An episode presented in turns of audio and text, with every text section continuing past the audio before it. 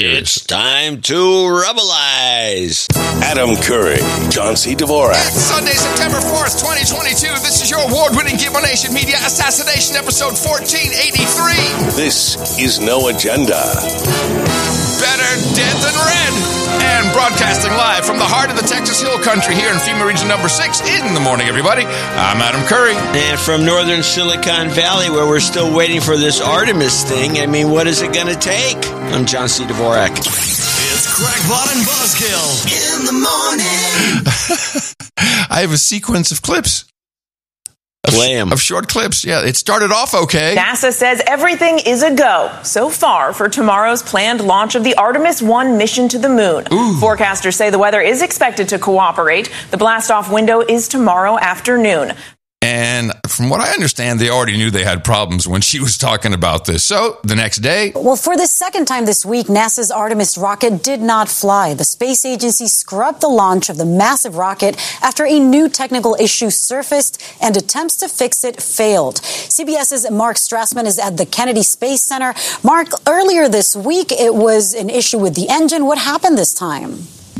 Lily, a lot of frustration here. NASA just announced it looks as though they're going to have to roll the rocket back to the garage, back to the vehicle assembly building. That would delay the next launch window until later this month, more likely later uh, next month. Today's problem came up a couple of hours into loading the rocket with propellant. It happened at the bottom of the rocket, right about here. They discovered a leak in the liquid hydrogen fuel line. They tried to troubleshoot it three different times, all without luck. And at that point, the launch was a scrub.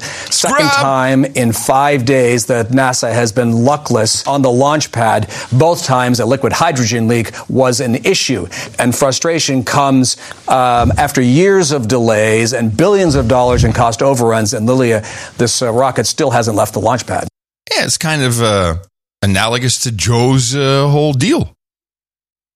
It just don't work. Here's the one final short clip. That's right. I mean, we were waiting all day today, back and forth, a lot of communication from NASA to the public, and it didn't happen. Just big picture here, Mark. How important is it for NASA that Artemis, that Artemis 1 succeed? It's everything. I mean, NASA has a timeline to return astronauts to the moon, but first they have to have a successful uh, test flight around the moon and back from Artemis 1, a minimum of drama. And right now, they can't even get it off the ground. Yeah, nice sexual kind of connotation there at the end. Hey, they can't even get it off the ground. Hey, man, here you go. Minimum of drama. And right now, they can't even get it off the ground. Can't even get it up, man. Can't get it up. So I have a few uh, Well, you know for what- to get us off. Oh, on. Yeah? When are they going to fly this thing again? Are they, uh, try it again. Never. Never going to fly. You know, what? just go look up Operation High Jump. Well, you know the real problem. All right, onward. Uh, I have a few mea culpas I want to get out of the way. Yes, we had a few. You, you even wrote that in the newsletter. I I, was surprised. We're never wrong. three. What are you talking about? Well, you're wrong when you just. You, when well, sometimes you're not really wrong, but you you're made, made a mistake. Oh, hold on a second. This is not about we have some mea culpas. Is this stuff that I did wrong? No, it's me. Oh, okay. You never make a mistake. no, God ever. knows. Hey, how's that DW40 doing, huh? Or WD, WD-40, hello. WD40. I was right. Yes, the WD forty. You were right. Well, you weren't right. Whatever you were reading, or whoever that guy was, Oh, was right. excuse me. Excuse me. I didn't hear you. I was what? You were right. Okay. Right, It good. was water displacement number 40. It was used to coat these rockets. so who knew? Uh, it just seemed fishy. Uh, the other thing is, it's not dirty crude; it's sour crude. Yeah, but I told you that that was that was hyperbole of the newsreader of the whoever that woman Yeah, was. I, that it was. Uh, I think so. No, uh, but there's Ursula, uh, kinds Ursula. of crude. There's two kinds of major crudes, crude oil. One is sour; it's loaded with sulfur, and the other one is sweet. It's sweet crude. Mm. And the sweet crude is the good stuff because you don't have to desulfurize it. yeah, you can It's cook also with more expensive. Can you cook with it, or is that? I guess not. I never tried, but I guess not. I, I don't think so. It's kind of grimy. Okay. Yeah, that was Queen Uh, Ursula who said the dirty, dirty Russian fossil fuels. Dirty. Yeah, so now we understand what she was talking And the last one was Sadr, the guy in Iraq, is Oh, yeah. Mm. a Shiite, not a Sunni. The Sunnis, there's really no, the Sunni faction of Iraq is mostly. now, what guy are we talking mo- about here? Well, I said that uh, Al Sadir, the guy who's El Sadr. uh, El Sadr, yeah. Sadr, Mhm. was a Sunni. and I got called out. You're full of it. He's not a Sunni. He's a Shiite, and he is. I mean, I should have known that because the Iraq is mostly a Shiite country, even though it's, it was always run Hey by man, Sunnis. it's okay. You're allowed to make a mistake. That's why we have the I'm best trying to- I want to get this Iraq Yeah. thing straightened out because it's going to be an issue for the Oh, president. it- oh, it's a big issue. Oh yeah. So I've got a bunch of clips on it too. Okay. So, uh, but I let me explain uh, what's going on here. Is that this guy is uh, who's something of a phony in terms of quitting. He's never going to quit. They say the experts. Uh, and I have one of these experts from, of all places, Johns Hopkins. Oh yes, this is where the experts live.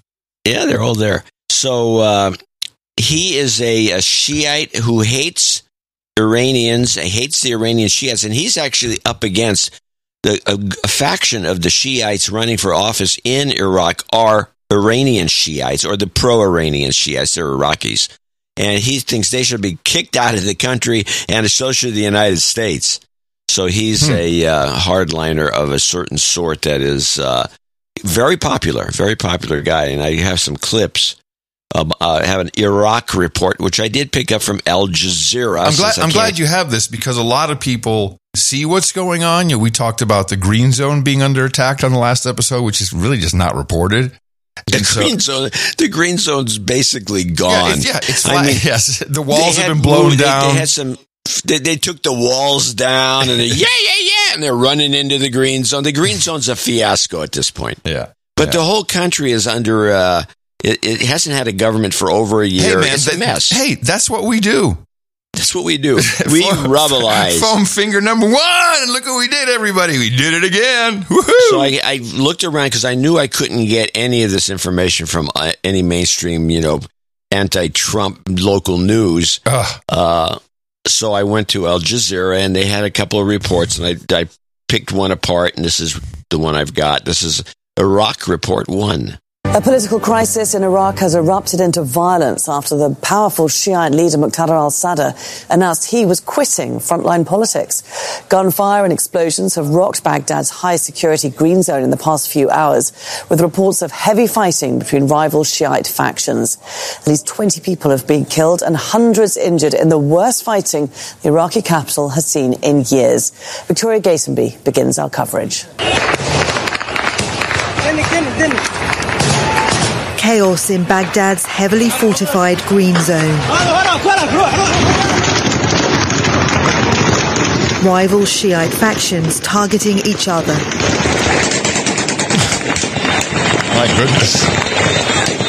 The fighting escalated late on Monday night after a day of violence and political turmoil. It's probably better as a visual report, but I do I do like the sound effects. The sound effects are great. I had to cut most of them out because there were bombs and they were just going crazy with the sound effects. Yeah. I've seen some of the And- footage. but but they had a lot of visuals showing these maniacs just holding up a gun and shooting it wildly But you know the green zone. But you know what you don't see? You don't see anyone. I mean, it's a chaos in these videos, but you don't see anyone getting shot. You just see just hear. You, you you don't see see anyone going shooting. down or anything. It's well, weird. there's a lot of bodies laying around here and there, so it's not really completely true. Uh, somebody is getting shot, but it's maniacs. It's just like you know, there's if you remember the f- w- the war in Iraq where you have these these show offs that like to stand in the middle of the standing up, holding a gun and shooting from the hip. yeah, like and then, ma- and then killing their their their son or their friend. Idiots. Idiots. Yeah, they're just nuts. So uh, let's go to part two. Protests broke out after Shiite cleric Muqtada al-Sadr announced he was quitting frontline politics. His supporters broke into the presidential palace, which houses the prime minister's office. Many even taking to the palace pool.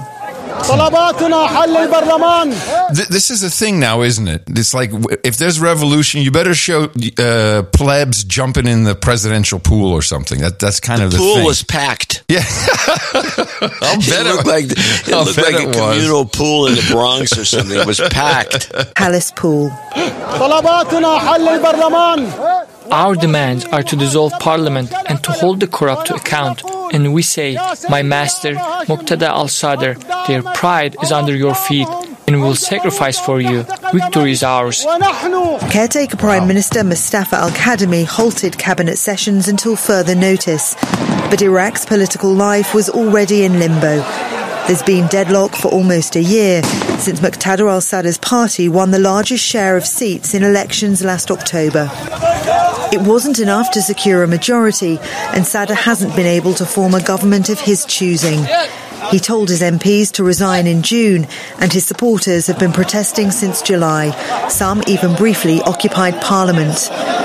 They want new elections without the participation of Iran backed groups. This is an Iraqi revolution. Iraq should be returned to its people.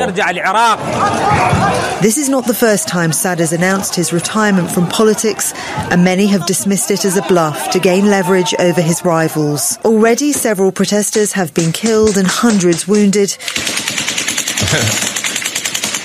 and it's feared Sadr's latest move could lead to yet more instability. You know, this is really quite a sad example of an overthrow of government. I mean, look at us, man. January 6th. Now that was that was insurrection, brother. What you guys are doing is nothing.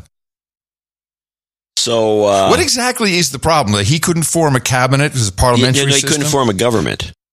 a government Instead of or a parliamentary cabinet? sy- It's a a, ca- parliamentary a system. government. Right. Government. Yeah, I'm sorry, cabinet. Yeah, a government. He couldn't form a coalition. That's the term I'm looking for. And so the other group all ganged up and they made a, fake one. They ganged up. hate oh no! guy. Oh no! This guy's the populist guy. He's the one who wants to, you know, Right. Iraq first. Let's get rid of these Iranian influencers. Let's get this out of there. The Sunnis, meanwhile, of course, have been taken out uh, of the picture largely because they're the ones who turned everything over to ISIS. Right. That didn't. That wasn't a good one. so a that was the end. That's the end of their political career because Right. they're useless. Yeah. And then the Kurds are the are the odd man out, and they're uh, you know it's hard to say where they're headed. None of this is being covered by the Western media because we're so preoccupied with the with the January sixth investigation and, and listening to Biden. Melania's But- underpants. We were ahead of the times, brother. We knew Yeah, it was we- coming. We were ahead of it. Well, yeah, we got that part right. So, uh, but the thing, this is a, a major, you know, I don't know if it, it reflects poorly on the United States and our nation building and all the rest of these idiots, And the our Cheneys, stupid green people zone. that We, started the we don't even war. defend our, our turf, our green, green zone. zone. Oh, we're out of there. The green zone, they're up to, they're on their own. so the green zone's done. So that whole idea There's a lot of cool pools there. And, and the, how come they're not uh, diving into the green zone pools? I don't know. Yeah, there's probably a few of them. They just Yeah. not reporting it. Yeah. Now there, uh, the green. I friend of mine was in the we lived in the green zone from high school. He's got a hold of me some years ago, and he told me that the green zone is the closest thing I can, Country club. for my edification, the closest thing he knew that he could compare it to was Hayward, Hayward, California. Just kind of a suburban community. It had all these house tract homes. Oh, really? It looked like part of. Am- He said it looked like America. but didn't they have like a Pizza Hut and Burger King? Yo, no, it was just like yeah, like Hayward. Yeah, exactly but like that's, that, Hayward. that's yeah, that's why we want to see some of these uh, some of these Iraqis like you know busting down a Burger King, kicking back the- in a Taco it Bell. looks to me because there's a bunch of this is a long report. I only took out four clips, but they had one guy that he wouldn't go in there. He says it's a mess. He says Yeah. because bullets are just flying every which way from both sides, and he says you can't go. So you can't really get what you described. You can't get that in and out. It's the problem. Yeah, I mean it's a mess. This is really something that should be reported. Let's go to clip three. Iran with more on how the Iranian government is reacting to the violence in Baghdad. Well, we've heard from uh, officials in Iran who have advised uh, their citizens not to travel to Iraq.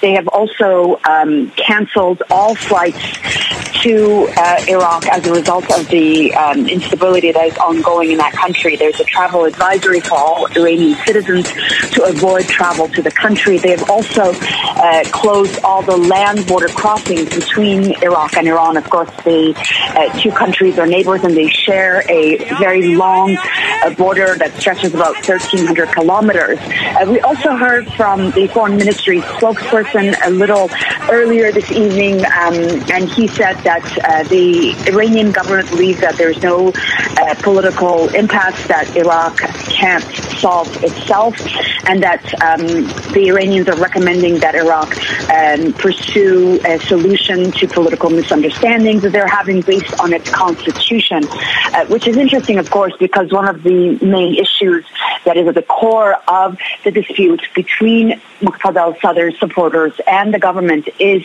the constitution itself and the laws that have been put in place about the uh, system of government that they have.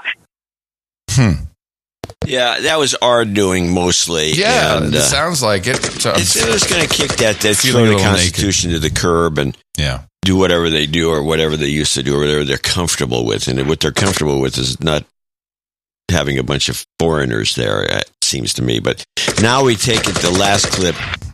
Yeah, I'm just doing, last- I'm just doing that to fill up the color, so we sound the same as the clips. Yeah, it's, it's, it's a good idea. Yeah, the okay. last clip is our expert from from Johns Hopkins who comes in to make a couple of comments. Oh, I'm excited. Albert Wolf And by the research- way, Oh, sorry. by the way, Sorry. that listen to the guys. See, this guy's from John Hops. He's from Johns Hopkins, but he speaks like a guy who's I don't know. He sounds doesn't sound like a very.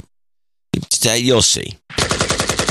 Albert Wolf is a research associate at Johns Hopkins University. He isn't shocked by Sadr's announcement. Frankly, I think this is Sadr being Sadr. Um, I do believe that this is, um, I wouldn't call it a stunt per se, but I do believe that he is, jockeying for leverage um, in, in this current political crisis. The past two elections have yielded the same exact results. You know, they've, uh, you know, he is not, you know, and one of the things that's pushing him is that he has not been able to get a prime minister of his choosing. The coordination, you know, one of the things that he demanded was that the coordination framework nominate someone who was quote unquote independent from Nuri al Maliki. That's one thing that's pushed this. And the second thing is is that um, you know he's resisting of you know in, you know U.S. and Iranian influence. So these are a couple of the things that are pushing this. But these are tactics that has used since 2003. But I, I think the United States has just dropped all foreign policy except Russia and Ukraine and EU. Everything else is just gone. I don't seem to be doing anything. Well, we're doing a crappy job of it.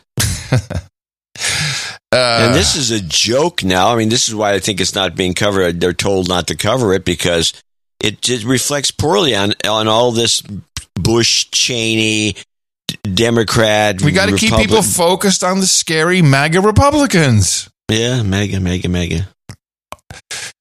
Uh, Anyway, so that's my now where I think or everyone's caught up with Iraq, knowing yeah, it's a yeah. nightmare. I thought I had. Did I have something on Iraq? I thought I might have had. Uh, no, no, no. We're caught up. It's not good. But pff, what else? Don't mess with us. We'll come in there and screw it up and screw the screw up the screw up. Rubbleize. It's time to rubbleize. All right, so this everyone's in a tizzy about the Biden speech, and I'll give you a boots on the ground from the Hill Country, which is always. I have a bunch of clips from the speech, Yeah, but I they're know. all short. I know, Except I got one, the definitive long bitch and moan about mega, mega, mega. I got that too. But go, yeah, give us a boots on the ground. What? Yeah, what do people think there in Hill Country, Texas? So uh, Paul, my uh, septic tank guy, he came by. and Paul now Paul is larger than life. He's got a dually, huge dually pickup truck. Um, you know, he's got a a flip phone. Yeah, he he just he when he jumps out smoking his Marlboros, my dog doesn't even bark at him. This guy is this guy is like just he's in command of everything, and he's so we're fixing some small problem, and uh, and he's like, hey, did you go see Ted Nugent? I said, ah, you know, I actually did look. I said, "Uh, Tina's a big fan. I really want to go. By the time I looked, it was all gone. Ah, we had a we had a box, twelve seats, people serving us drinks was great. And he just goes on to tell us, you know, all the shit Ted would say about the government and the ATF, and and then he says, "What do you think about our country, man?" And before I can even say anything, he's like, "I'll tell you, a lot of people are fed up, fed up, fed up." I was a little concerned uh, with um, seems to be frustration bordering maybe a little bit on anger. And from Paul, you know, there's there's some crazy dudes. I don't want to say he's crazy, but and I don't think that they, anything would happen. But they, they seem like pushed to the edge with this one, and that's more narrative, I think, than than what actually took place. But man, how cool! What did they? Did you, did you think that ABC News executive did the red the red lighting? Was that his doing? Like we did such a great job on the January 6th trial. Let's have this guy do this thing. I don't think so. What do you think? It was just an accident. I somebody's going to have to explain it to me because it was dumb. And and all the memes coming out of it with Beelzebub and Dynamite. and Baphomet and all the and the lizard heads and Lizard everything. Head's a good one, and of course Hitler, Stalin, you name it. Yeah. Uh, actually, you know, the, uh, I got a little one minute clip here. Uh, I think it was Jimbo, producer Jimbo, sent this to me from V for Vendetta, you know, one of the classic movies. No, Yeah, great movie. Remember, remember the 5th November, gunpowder, treason, and plot. And so this is the Chancellor, uh, and the Chancellor's on this huge uh, screen in front of you know whatever the council is, and he's commanding them, and it looks very similar to the Joe Biden set with the you know the red on both sides, and also kind of what he said. Every day, gentlemen. Every day that brings us closer to November. Every day that man remains free is one more failure. 347 days, gentlemen.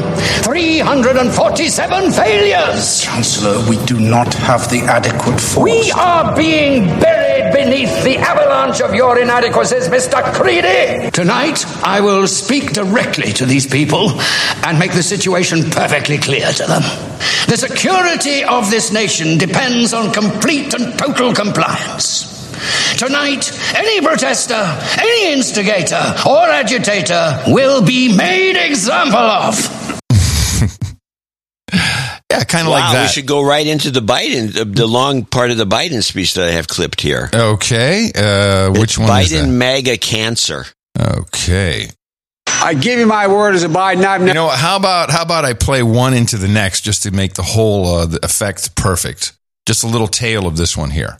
Here. Okay, that was the wrong clip anyway. I need the Oh. Biden Biden mega rant redux is the one you want to play. So why don't you play them back to back? Yeah, just a little bit of this one. Okay. Tonight, any protester, any instigator, or agitator will be made example of. We must be honest with each other and with ourselves. Too much of what's happening in our country Oh, today is not normal. Donald Trump and the MAGA Republicans represent an extremism that threatens the very foundations of our republic. Now, I want to be very clear, very clear up front. not every Republican, not even the majority of Republicans are MAGA Republicans. Not every Republican embraces their extreme ideology. I know because I've been able to work with these mainstream Republicans.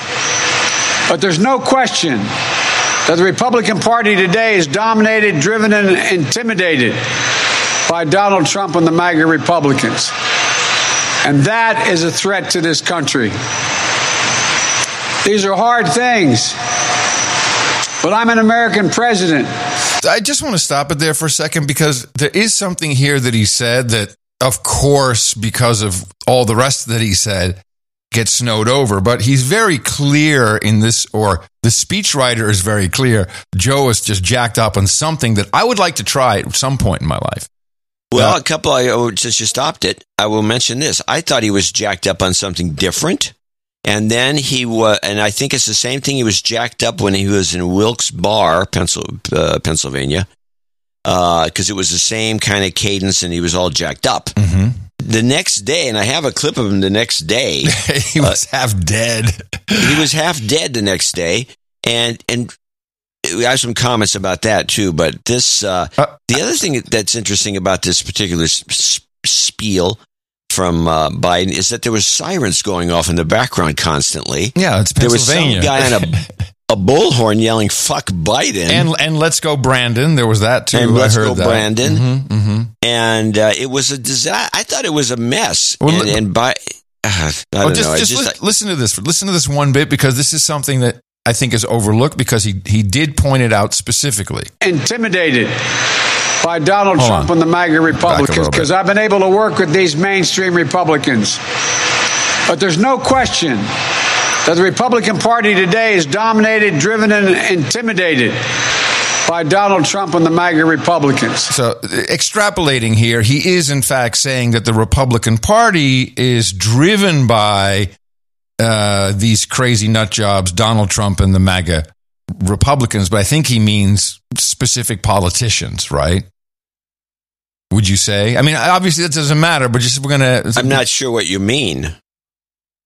Yeah, there's a bunch of politicians that are.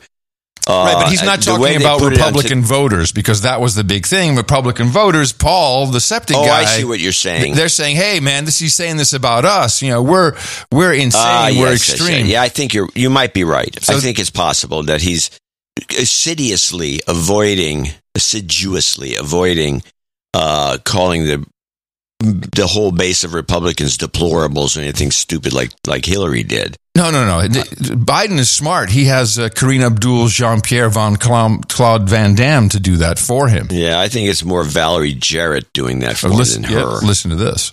And again, we see majority of Americans who disagree. And so when you are not with where majority of Americans are, then, you know, that is extreme. That is an extreme way of thinking. What? so if you think for yourself, You're extreme.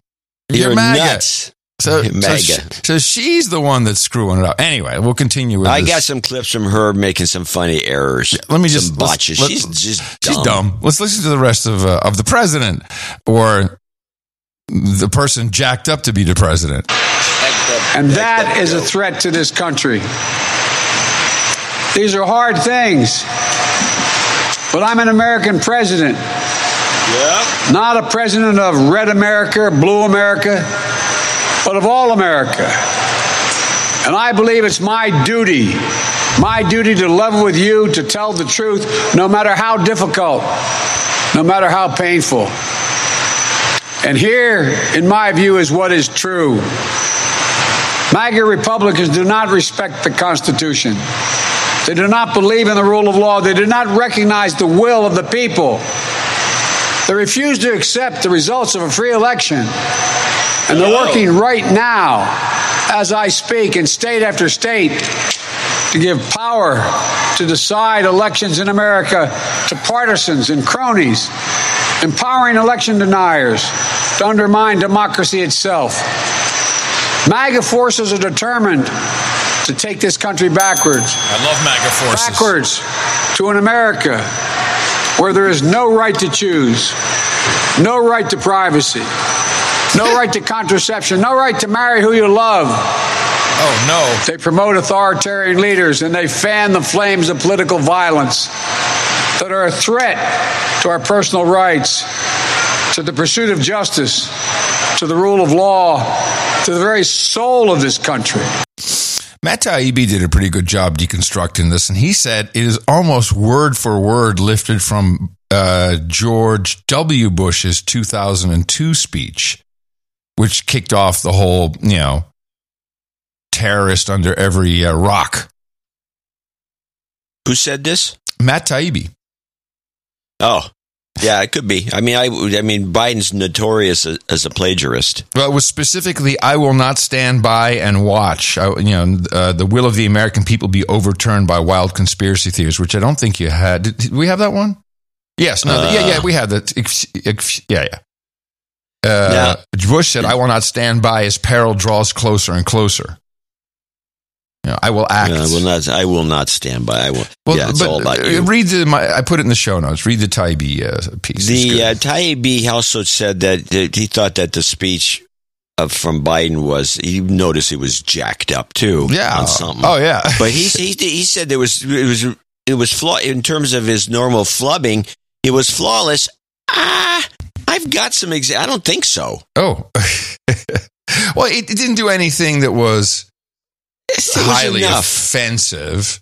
Is this the Well, grubbing? Is this the, offensive. is He this the grubbing package? What is this? Well, the grubbing package is a good idea because he, I, I repeated, I, I kind of sweetened it a little bit so I could hear it over and over. But what he, what's he trying to say here? Play the grubbing package. I believe we could lift America from the depths of COVID. So we passed the largest economic recovery package, economic recovery package, economic recovery package since Franklin Delano Roosevelt. And today, America's economy is faster, stronger than any other advanced nation in the world. We have more to go. Man, Biden is economic Viagra. This guy, he's he great. said that the American economy is faster than It's- any other right. country in faster, the world. Faster, bigger, more what does girth. that mean? It's- what does hey, that man, mean? I'm America. asking you. It's faster. That means the And what's velocity. a grubbing package? Well, you know, if you look at the true definition of inflation, the, the velocity of money is important. So maybe, maybe that's what he means. I don't think so. I don't know. I don't think so. and what's this grubbing? Did he say grubbing or grabbing? It sounded more like He grabbing. said grubbing. Really? I believe we could lift America from the depths of COVID. So we passed the largest economic Laura. recovery package, economic recovery package. Uh, economic grabbing package. Yeah, that's what it is. Grabbing the economy. Don't you think they said me grabbing? Econo- Grubbing. He's saying he's a money grubber, is what he said. Oh, okay. Well, I'll take that. I don't think so. Drugs really hit the peak. This is where he's. This is a six second clip of him fast talking. I'm like taken aback by this. Patriotism, liberty, justice for all, hope, possibilities. We are still at our core a democracy. Yeah. That was, uh, he was peaking. He was tweaking at that point. He was tweaking. so I got another I wonder, I wonder This- if I can do, hold on a second. Can I do this? Can I, can I give him, uh, wait a minute, a little bit, uh, let's give him a little tempo here. See, let's do him uh, like Ben Shapiro. He's getting pretty close. Let me see if this works. Hold on. Ben Shapiro. Patriotism, liberty, justice for all, hope, possibilities. We are still at our core a democracy. Yeah, yeah, yeah. Even sped up. It's pretty good. Good old Joe. Uh, here's another one. This is the pr- buying MAGA pro what? Uh, oh, here we go. Ladies and gentlemen, we can't be pro ex, uh, pro ex, pro insurrectionist. Yeah. Another hard word for him. Yes, it's hard. Yeah, but that's just that. That's just stuttering, man. You're being mean to a stutterer. Okay, he has a disability. true. He's He's, a never was victim. a He's a victim. Now I got the, the longer clip. This is the ma- MAGA cancer, which I thought was a good little bit. I give you my word as a Biden, I've never been more optimistic about America's future. Not because of me, but because of who you are. We're going to end. Timing is great. Never been more optimistic about America's future. That's perfectly timed. I give you my word as a Biden, I've never been more optimistic about America's future. Not because of me, but because of who you are. We're going to end cancer as we know it. Mark my words. We're going to create millions of new jobs in a clean energy economy. We're going to think big. We're going to make the 21st century another American century because the world needs us to. That's where we need to focus our energy. Not in the past, not on divisive culture wars, not on the politics of grievance, but on a future we can build together. The MAGA Republicans believe that for them to succeed, everyone else has to fail. They believe America is not like I believe about America. I believe America is big enough for all of us to succeed. And that is the nation we're building, a nation where no one is left behind. Okay. Um, He started. He did a lot of cliches. Too, yeah. like that. No, no, that was all, that was a cliche fest. But I, I will say, now that I've listened to this very carefully and I've heard you know him single out specifically these politicians who are the ones they want to throw in jail. I'm not, of course, not justifying this. Um, I think Trump said equally as flammable things about uh, uh, Democrat politicians. It's just You mean know, inflam- inflammatory? is the Inflamma- word you're looking for. inflammatory. Yes, that, yeah, yeah, inflammatory. Thank you. That's why there's two of us. He said a lot of that stuff, and you know, we we were all cheering. Now, the thing that's weird, I wasn't cheering. I never listened to his speech. it's hilarious, but the thing that's weird Well, he went to. I understand he did a two-hour set. no. But wait, wait a minute. Before we talk about his his gig, when you know when he was running, all the all the MAGA people were out, and the, the stadiums are still full. People love it. They're cheering, like you know, lock her up. You, it doesn't matter what it is. Lock her up. you know, so Biden is kind of doing a, a, a similar thing, you know, actually kind of poorly because he, you know, he doesn't have the the stage presence, and so they kind of add that with woo, woo red. Uh, but what's weird is that the Democrats aren't out there going, yeah. Yeah, lock him up. They're not energized by it. They also kind of find it creepy. Or maybe everyone's just tired of this particular type of campaigning, which I think, and I watched uh, a lot of Trump. He's still doing similar stuff. Not, Well, let's- not really new I got two material. more clips to play here. Okay. And I want to play, just ask you a question. Like, here's the, this is the end of the MAGA speech, which is what I'm calling it. Uh, and I thought it was weird the way it ended because instead of playing Hail to the Chief or some uplifting thing, they, they walked him off with some bullshit. You know, some, some, da, da, da, da, da, some horrible walk off. And then they, start, then as he left the place, they played America the Beautiful. I thought it was just, just listen to this. And this is the way it ended. Democracy. Thank you.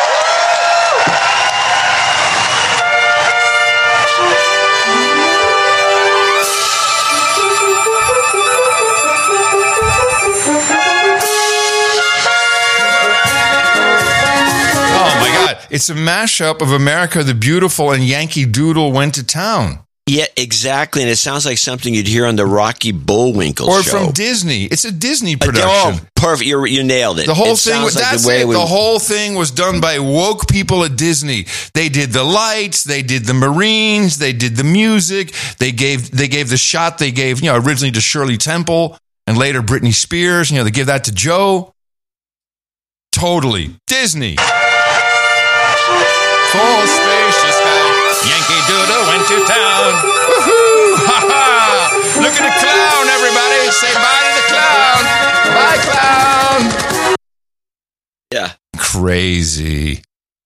So the next And, day, wait, you know, I didn't clip it because I, I was like, oh, it's interesting to see Trump at the end of his um, rally. He during his whole last spin up, you know, which is that we will make you know America better again, handsomer again, more orange again, more beautiful again, and then you know, and while he's doing that for about three minutes, they have a new track that plays, you know, very inspirational, big orchestral music, just building up to the very end. It's timed. This is now. I wish I'd clipped it because this is a joke compared to that. it is a joke. There's no doubt. And then Biden also staggers off. You know, he's still unsteady. Has- you- his wife oh, has yeah. to be there to actually To- to walk him off him, yeah, to escort him. Do you? Um, yeah, so he doesn't fall over. I, I think that the, you know the Obama people are now just starting to uncloak everywhere.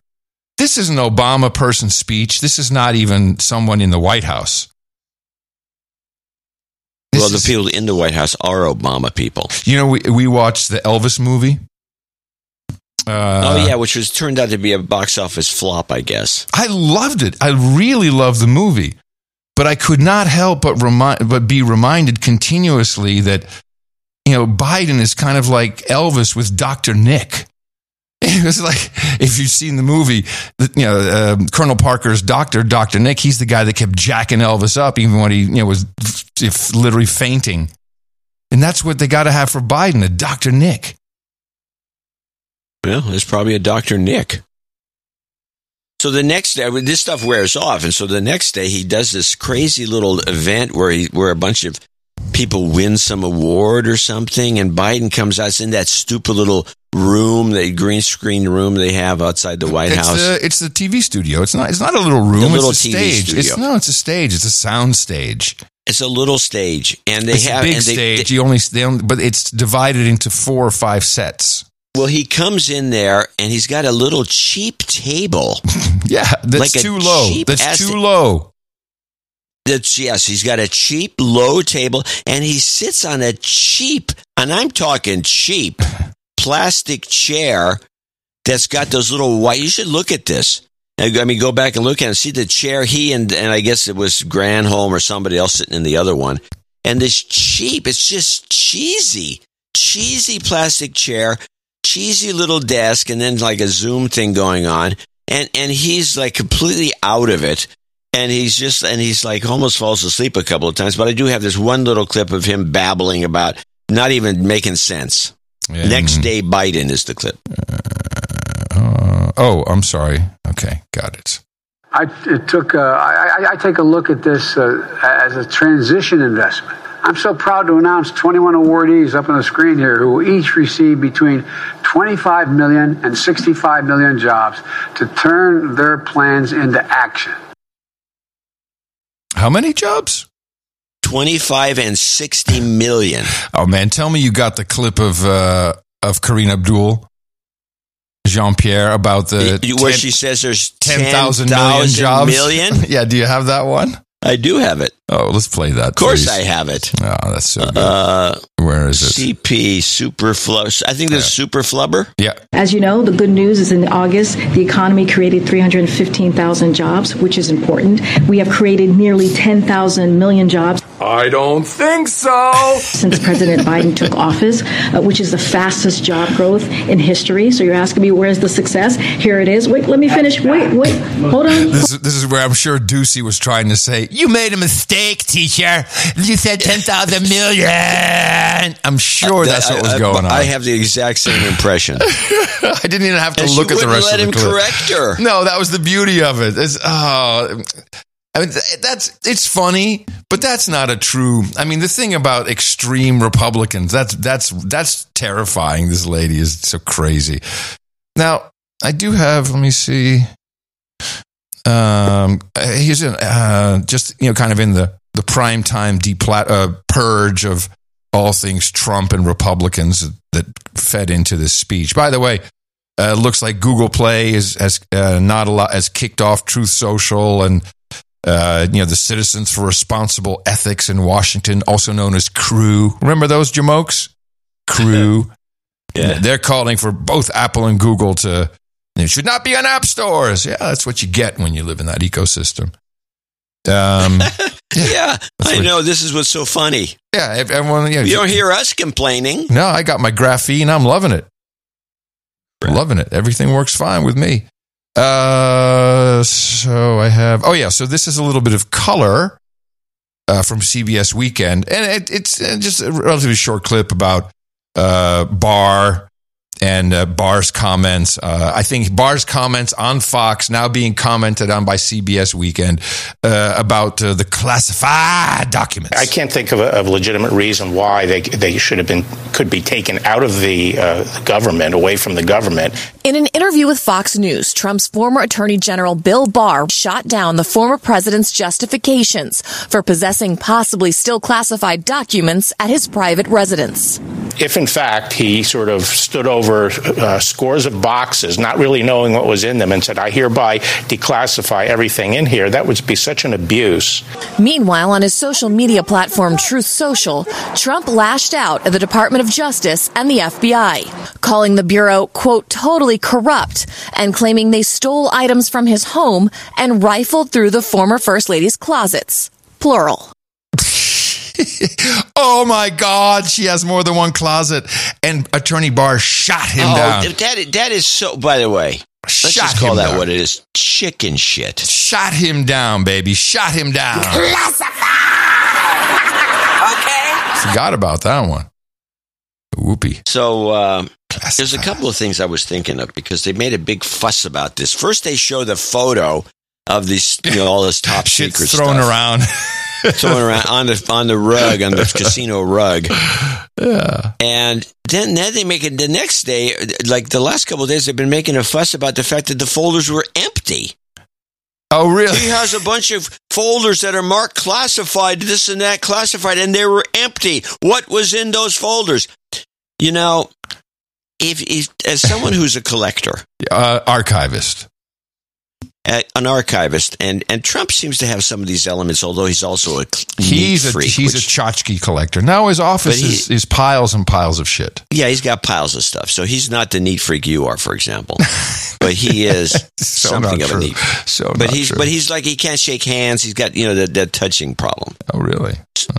So uh, if I saw uh, you know say I was in the where I'm leaving the White House, again, and some and they're taking top secret documents, they're putting them away, and then they they leave the uh, they leave the folders, these cool looking folders that say top secret and this and that, and they're very official looking. I'd take the folders. Yeah. And so I'm thinking that Just the maybe, folders. They just took folders. He, he literally just folder. took folders. Happy birthday, darling. Look what I got for you. There's a card inside. it's inconceivable to these news analysts that anyone would do that. But believe me, I'm telling you, I would. I believe you. This is no dispute. This is a cute folder. This is dynamite looking folder. I could use these. And I, you know, this, the folder itself just says top I would, secret. I would grab them just for you because I know how happy it would you make would. you. Yes, you would. of course. I believe you would. Yeah, you just got like- me those those buttons. Buttons, buttons, yes. The buttons. The buttons. It'll take me a year, but I'll send them off eventually. Yeah, I'll figure I'll get them You know, someday. you know the love is there, brother. You know. yeah, sure. Now, um, let's look at some legal aspects because you know there's a lot of punditry going on. Uh, Sarah Azari, I think she's a lawyer who used to. I don't. I think she used to be a welcome on CNN, but she's now shifted over to MSNBC. Ari Melbourne, uh, you know.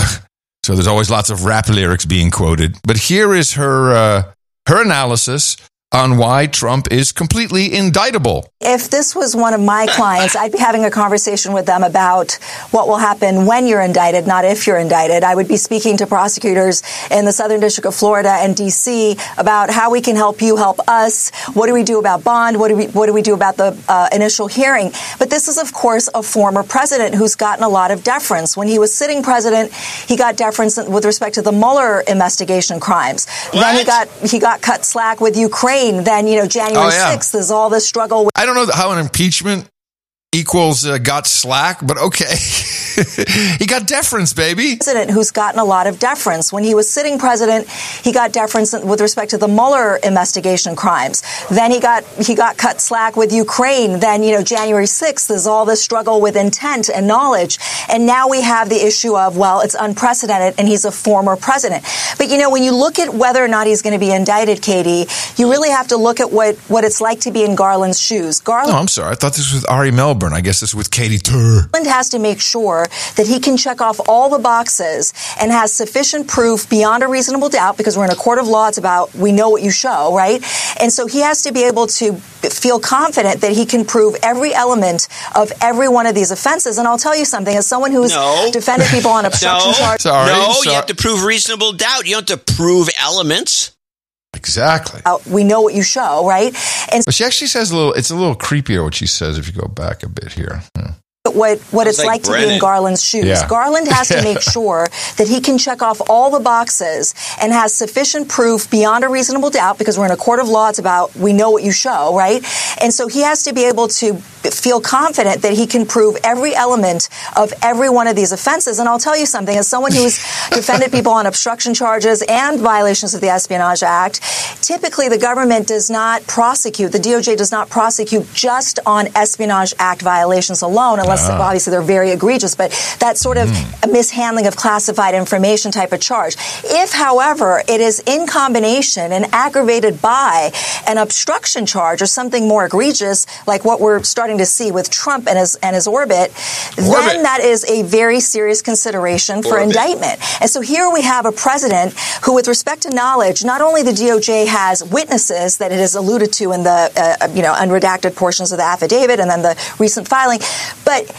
Trump and his lawyers have been filling in the blanks. You know, essentially, his lawyer's been putting herself at the crime scene, uh, making herself a witness, incriminating her client. Her client, Trump, is on Truth Social admitting to knowing that he was in possession of these documents because they were in cartons and they were not in the way that the FBI displayed them for the evidence. Oh. So, you know, to the extent that there's any dots to be connected or any blanks to be filled, Donald Trump and, and a group of very incompetent, I'm sorry I have to say that, uh, law school graduates for the past several weeks have been doing the job of DOJ helping in this investigation. So, you know, he is indictable. He is indictable, but for the fact that we have these policy and political considerations of dealing with a former President.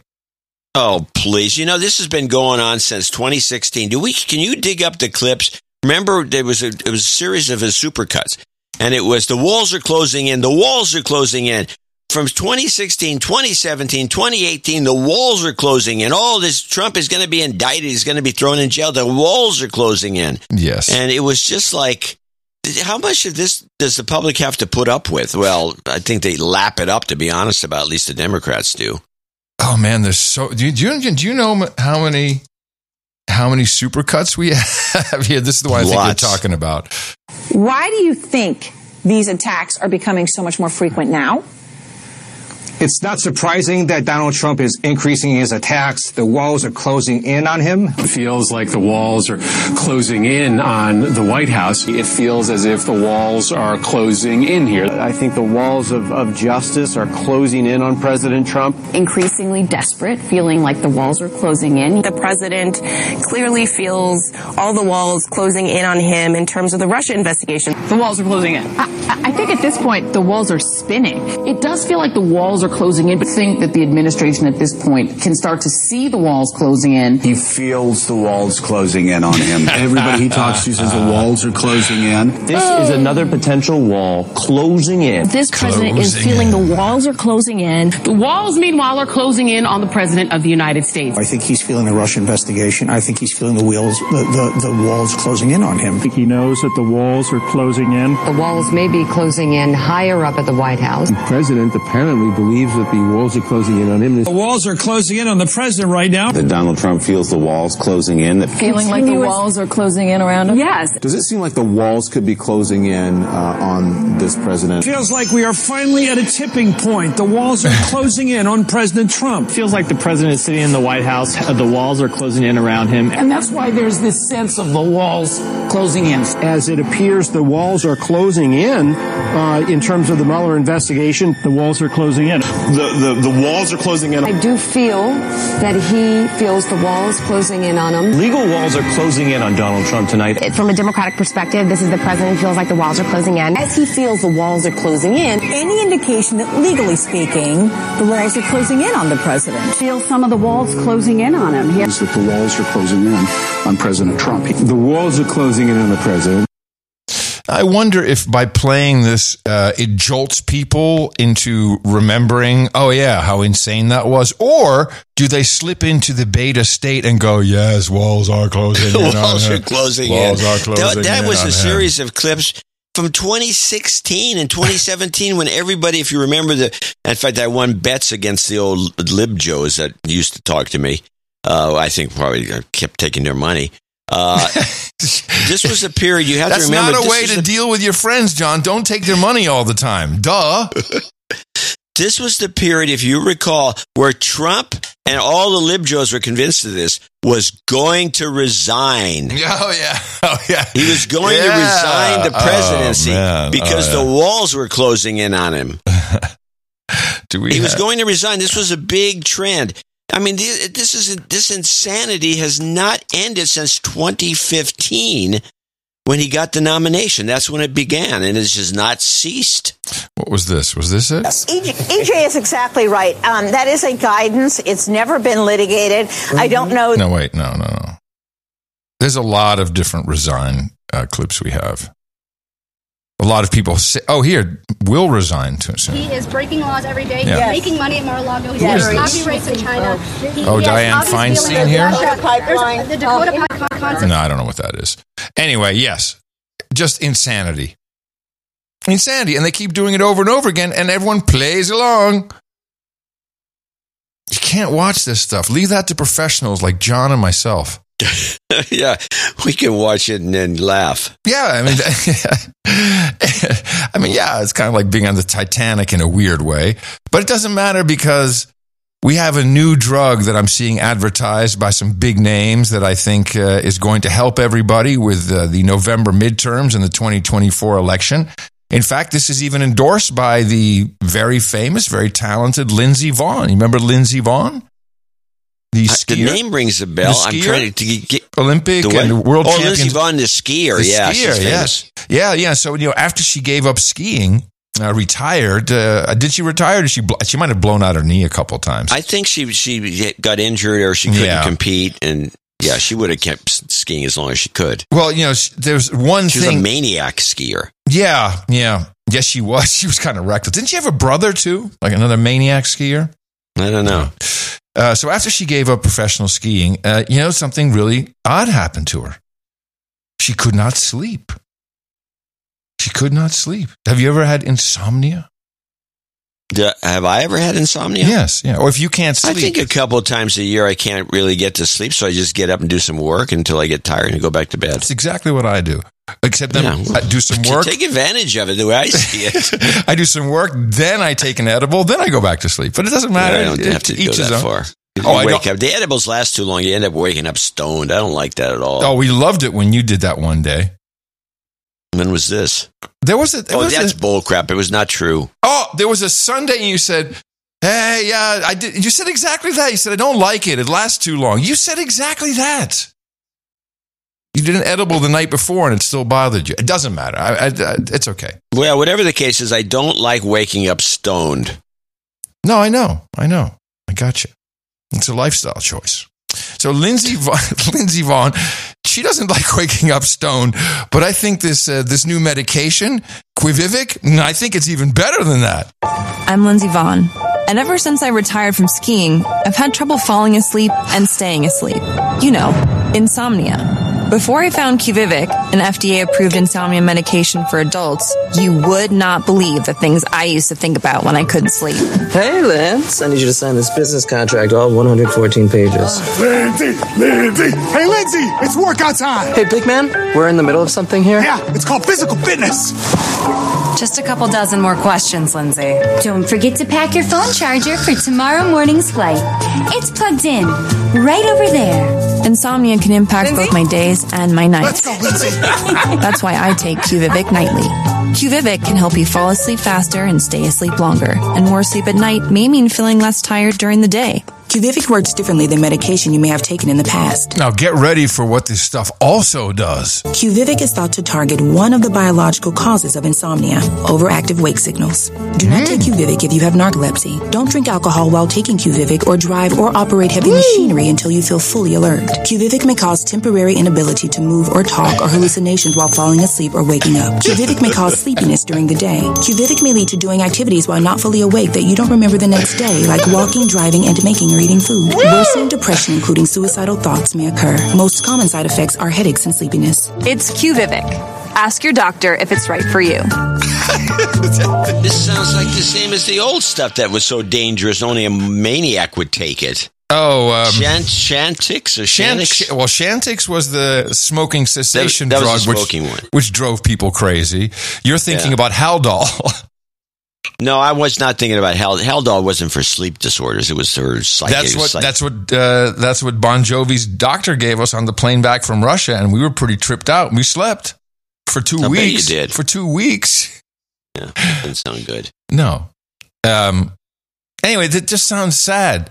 Oh, I've got contracts, and oh, I need a pill. And, you know, I might be doing things during the day that I don't know I'm doing, like, you know, walking or eating. oh, yes, everybody. It's beautiful. Beautiful.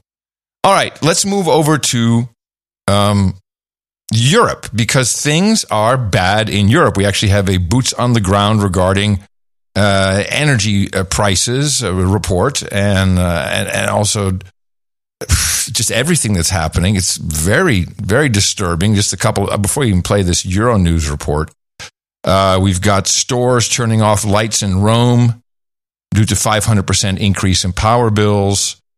Um, life in blackout Britain. Experts warn of energy rationing this winter. Uh, uh, families could be asked to ration their wind energy when the wind isn't blowing to avoid blackouts. This, this is, and this, these are not, I mean, I don't know how bad it is, but here's Euronews, kind of the official uh, uh, spokeshole outlet of the EU. It could be a dark, cold winter as Russian energy giant Gazprom cuts a major gas supply route to Europe. The Nord Stream 1 pipeline was due to reopen after three days of maintenance work. However, the company says the taps will remain off due to a technical issue. As the bloc scrambles to reduce its dependency on Russian energy, the Group of Seven have pledged to impose a price cap on Russian oil. In a bid to limit the Kremlin's war chest. Germany's finance minister says this means that marine insurance for Russian oil experts can continue to be provided, um, but on the condition that Russian oil and oil products are purchased below a certain price. So we want to limit Russia's revenues and reduce the economic damage for our societies. Commission President Ursula von der Leyen says Brussels must introduce its own measures as Moscow's assault on Ukraine continues. She says, I firmly believe that it is now time for a price cap on Russian pipeline gas to Europe. These are short-term measures. And of course, we'll talk about medium-term changing the structure of the electricity market. That is decoupling gas prices from the general electricity price. As Europe prepares for a possible total shutdown, and while soaring inflation and skyrocketing energy prices could continue to squeeze consumers in rich and poor countries alike, the French government says it hopes to avoid forced blackouts this winter. Paris has called for European solidarity, including gas and electricity contracts with Berlin and Madrid. So they're trying to do this cap on Russian, dirty Russian fossil fuels, which seems futile.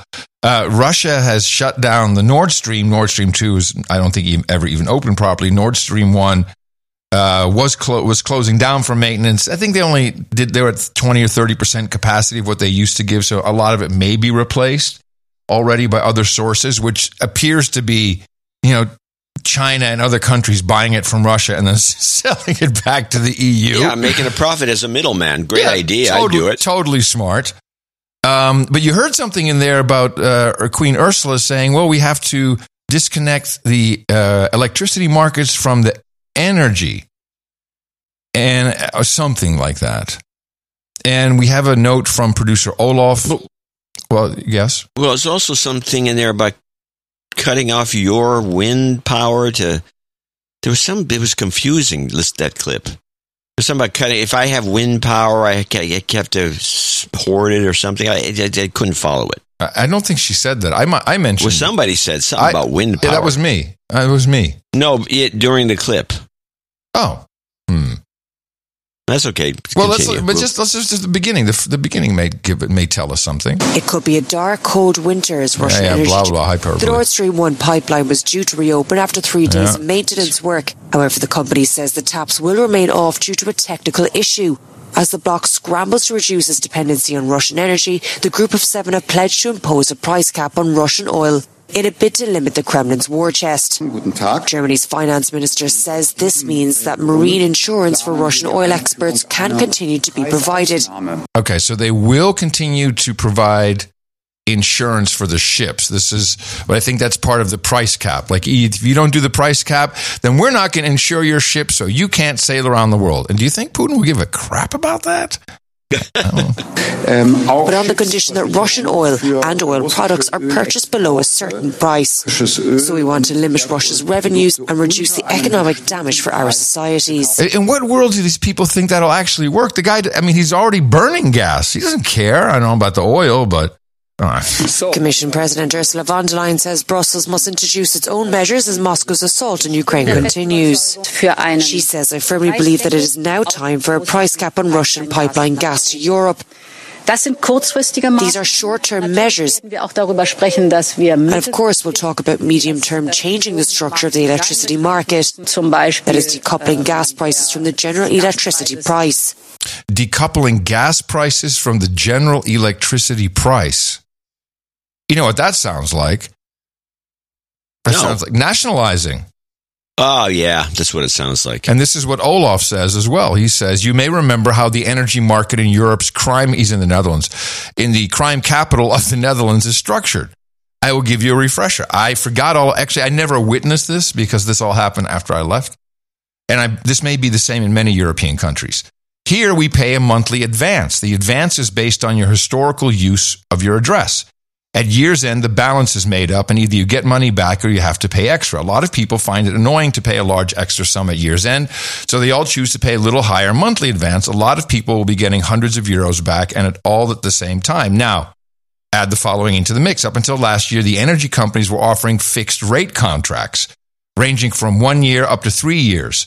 The price of these contracts, of course, have been calculated by smart economists at the time, uh, but they were structured in a way that the company had no to only minimal risk. The price of these fixed contracts was simply higher than the flexible rate, And since nearly all Dutch people get these contracts through brokers who offer some nice incentives, no Dutch person ever saw the flexible rate. So, in fact, they were giving away incentives of up to 360 euros. Uh, you know, basically, that's several months for free. So we just switch providers. This, this swapping of green energy here, green energy there, it's happened all the time. So, what's going to happen, according to Olaf, is that these energy companies, mainly foreign owned, same in the UK, will go broke. And then the market will be nationalized, at least temporarily, but we know how that goes. And I think that's, that's probably a, a good prediction. Uh, Sweden has already offered energy guarantees to energy firms after the Nord Stream shutdown. So there's, there's already a subsidy going out. And once that happens, oh man, that can't be good, can it? Well, it, the taxpayers will pick up the slack, so it won't be as noticeable. Meanwhile, Boris Johnson, he has a very simple way to lower your energy bill this year. If you have an old kettle that takes ages to boil, it may cost you £20 to replace it. But if you get a new one, you'll save £10 a year for every year on your uh, 10 10 pounds a year every year on your electricity bill. Buying what electric tea kettles that they use there? Yeah, buy, We don't buy use you need to buy a new one. You need to buy a new one because you know your old The one. new maybe- ones aren't any different than the old ones. Oh, yeah, I just bought hot. a new one. Oh, what did? They're you all buy? made in China. What did you I buy? use these things. Oh, it's a Moeller or something. It's got some German name, but it's made in China. They're all exactly the same. They sell them at Costco. They sell them all over the place, and they're all the same. They all break. I haven't had one for more than a few years before the element either blew up or the thing wouldn't turn off, which is really a problem. And they're junk, and it's just full of shit. Um, I would like to counter that. I have had a Breville uh, water kettle for all going on eight years, the same one. And Tina even used it to kill a cricket with, which she slammed the bottom. the cricket. She she, she slammed the bottom uh, of this thing onto the cricket, you know, and I had to like bend some pieces back, but it worked again. It's the Breville IQ electric kettle. I don't Well, know. I don't Breville know if that's Bre- Breville's an uh, Australian company. I'm sure it's still made in China, but maybe probably. not. I don't know. But Breville is a high, very high end, high quality product. That thing is not cheap. Oh, no. the ones I'm talking about are twenty bucks. Yeah, no, this was much more than 20 bucks. But look, I've had it for seven years and you've had to buy a whole bunch of new ones. So Not a whole bunch, but mine lasts about three, four years. you said about two years. Well, I'm exaggerating Uh, a little bit, Yeah, yeah, I see. but they still fall apart no matter what. Now, have you gotten word yet from your officials there in Northern California to, uh, or they've have they asked you to uh, start shutting things down between four and nine p.m.? No, No. Oh. I'll tell you something else that's funny. Watching this, we're supposed to have this huge, monstrous heat wave Yes. in, yeah. Is it in our area. Are you dead yet? Well, it's about 65 out right now. Oh, So uh, that's your heat wave. So so they started predicting this last week before the Thursday show that we're going to have it's going to be 110 on Sunday. And it, and every actually they predicted it was going to be over the first it was going to be Friday, then it was going to be Saturday, and it's, they pushed it to Sunday, Sunday, which is today. It's supposed to be this boiler, and then uh, well, there's a the low pressure, and then they moved it again. So now it's Tuesday, and they're they're thinking maybe it's going to go to, to Thursday. Oh, They- man. these guys are predicting global warming, and they this is the way they do it with this. Climate's not weather, John. Only when we say it is. Only when it's hot, then then the climate is weather. So it, it's going to get hot in the uh, probably on the other side of the hills, but I don't think around here it's going to be hot at all. I mean, it might get to 80. Whoa, no! I don't have any uh, uh, any climate change clips, but this little nugget, which went unobserved, um, what's her face is out, Gina uh, from Boston as the as the climate czar. Remember, she was the wasn't she Health and Human Services, and then Gina McCarthy. No, she, no, she she was the uh, EPA woman. I'm sorry, she was EPA, and then she became the the climate change uh, advisor. Yeah, to Biden. So she, so she left. So she left. Guess who is now in charge of the Obama? Oops. Uh, who is in charge of the Biden Clean Energy Innovation Strategy, which Well, it's got to be includes some Obama bot. which includes three hundred and seventy billion dollars in course. investments from the uh, from the the, the um, Inflation Reduction Act. You will never guess who has been tapped and accepted, as far as I know, as the senior advisor. And it's not John Kerry. No, no, it's it's a blast from the past. It's we're going back to we're going back to uh, 2009. no, uh, no, we're going back to 2015. 2015, 2016. A real devil who kind of disappeared. All right, and here's the just the uncloaking. Here's the un- think about it. Who was coming on the scene in 2015, 2016 besides Trump? Who who is uncloaking now from the Obama team? Who is it? 370 billion dollars in climate change funds. Well, you've got me cornered. Okay, I, I give. John Podesta. What? Yep. John Podesta, the, the guy who is notorious for liking kids? Yep. Yep. Yep. Yep. Yep. Yep. Yep. Yep. That's the one. The, the, the, what was it? The, the witch? Uh, the uh, Abramovich. Abramovich. The no, uh, no, not no. The, I'm talking about the, the witch dinners. The Yeah, uh, that what was, yes. Abram. Yes, that was Maria Abramovich with the Yeah, they had these devil dinners or something. yeah. Some uh, I forget what it's called, and uh, you know, and the, They drink the blood at the table. spirit cooking, spirit cooking. Thank you, trolls. Spirit cooking. yeah, Spirit it. cooking, and uh, we had the whole Pizzagate thing, and we had his emails that were hacked. This is a great guy. Let's read from the Wall Street Journal. As a senior advisor to Mr. Biden on clean energy innovation, Mr. Podesta will shape how the government disperses billions of dollars in tax credits and incentives to industries that are developing wind and solar energy, as well as to consumers who want to install solar panels, heat and cool their homes with electric heat pumps, or buy electric vehicles. Oh, I see how it goes. In addition to his time in the Obama administration, Mr. Podesta, now 73, served as chief of staff to President Bill Clinton, was chairman of Hillary Clinton's unsuccessful campaign for president in 2016. He founded the Center for American Progress and is now chairman of its board. From that perch, Mr. Podesta has informally been advising the Biden administration, pushing the White House to act more aggressively on climate So, change. what does he know about? Is he a climatologist? This guy? Is he a uh, some sort of an expert, a PhD in in physics or anything? if you cross him, you may disappear. well, he's probably the right guy to put in there because this sounds like a corrupt program, and you need old pros. Yep. people that Yeah. know what Know- they're doing, know what they're doing and how to do it, know the lay of the land. know how to do it, know how to do it, and you end up with uh, some sort of um, money being stuffed into people's pockets. Some, yeah, some kind. yeah, I know. yeah. I, I got an interesting email from one of our producers, Jr. He said there's a real problem with all this electricity that we're rolling out, and he's getting me more stats. But I, you know, there's a lot of uh, NIH.gov studies and information on EHS, electromagnetic hypersensitivity, which I know is a real thing, and some people have it with Wi-Fi specifically. Yeah. Um, in fact, a That's lot of why I advise people that, that have some of these issues to go to the in circuit. Uh, um, oh, you mean the the the power line power line power uh, line networking? yeah, which works terrific. I've had pretty good luck with it too. To get to the garage for the for the mining machines, it's been pretty good. Yeah. It, will clip out from time to time. My garage is lower with mining machines. It so, is. Um, it is, man. What are you hopping on me? Uh, hey, what are you doing with that? With that computer? What is that computer doing in the closet? That old computer? Oh, it's just in there. I don't know. Well, I can use it. no, man. These are S9s. These are these are real ASIC mining machines. Yeah, okay. It's it's 98 degrees in my garage. I bet it is. Well, if it ever snows, you got it made. anyway, EHS. Um, now this could be ten percent. It could be as high as thirty percent of the population uh, who have some some effect from particularly Wi-Fi frequencies. It, it apparently yeah. I, by the way, I think that the the surge in tinnitus Yeah, in oh, this sure. country Oh, is sure. partially res- is partially from e, uh, uh, electromagnetic uh, and frequencies. and certain Yeah.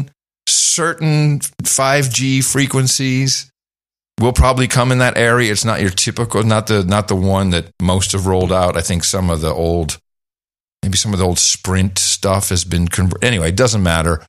Uh, our producer says There are people who cannot sit in, a, in an electric vehicle. And You basically, you, people get irregular heartbeat, fatigue, all kinds of stuff happens Oh, to them. really? Yeah. I never thought of that, but yes, the electric vehicles are loaded with uh, uh, electromagnetic fields. with, with electric dust stuff, electric dust, man. Yeah. Um, that makes sense. He says no one is talking about this, but it will become a big problem. Uh, what does he say here?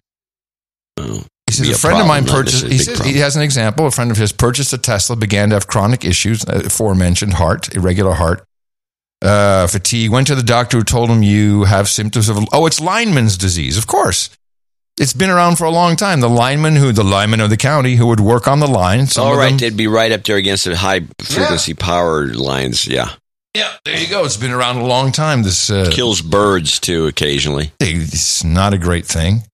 Um, and where was he now? Uh, now, something else no one is talking about EMF devices such as Wi Fi have a negative effect on the gut biome. I was about ready to turn off on this, but I kept reading because he says it's well researched. And there is some NIH research, but I'm not qualified to say if it's well researched.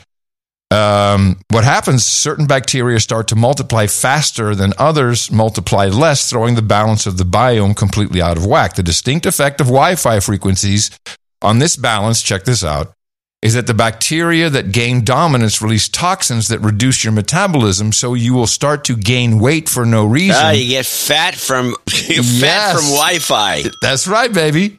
You Wi-Fi, Fast from you Wi-Fi glutton you. Yeah. He says uh, you will not be able to shed weight even if you control your diet and work out.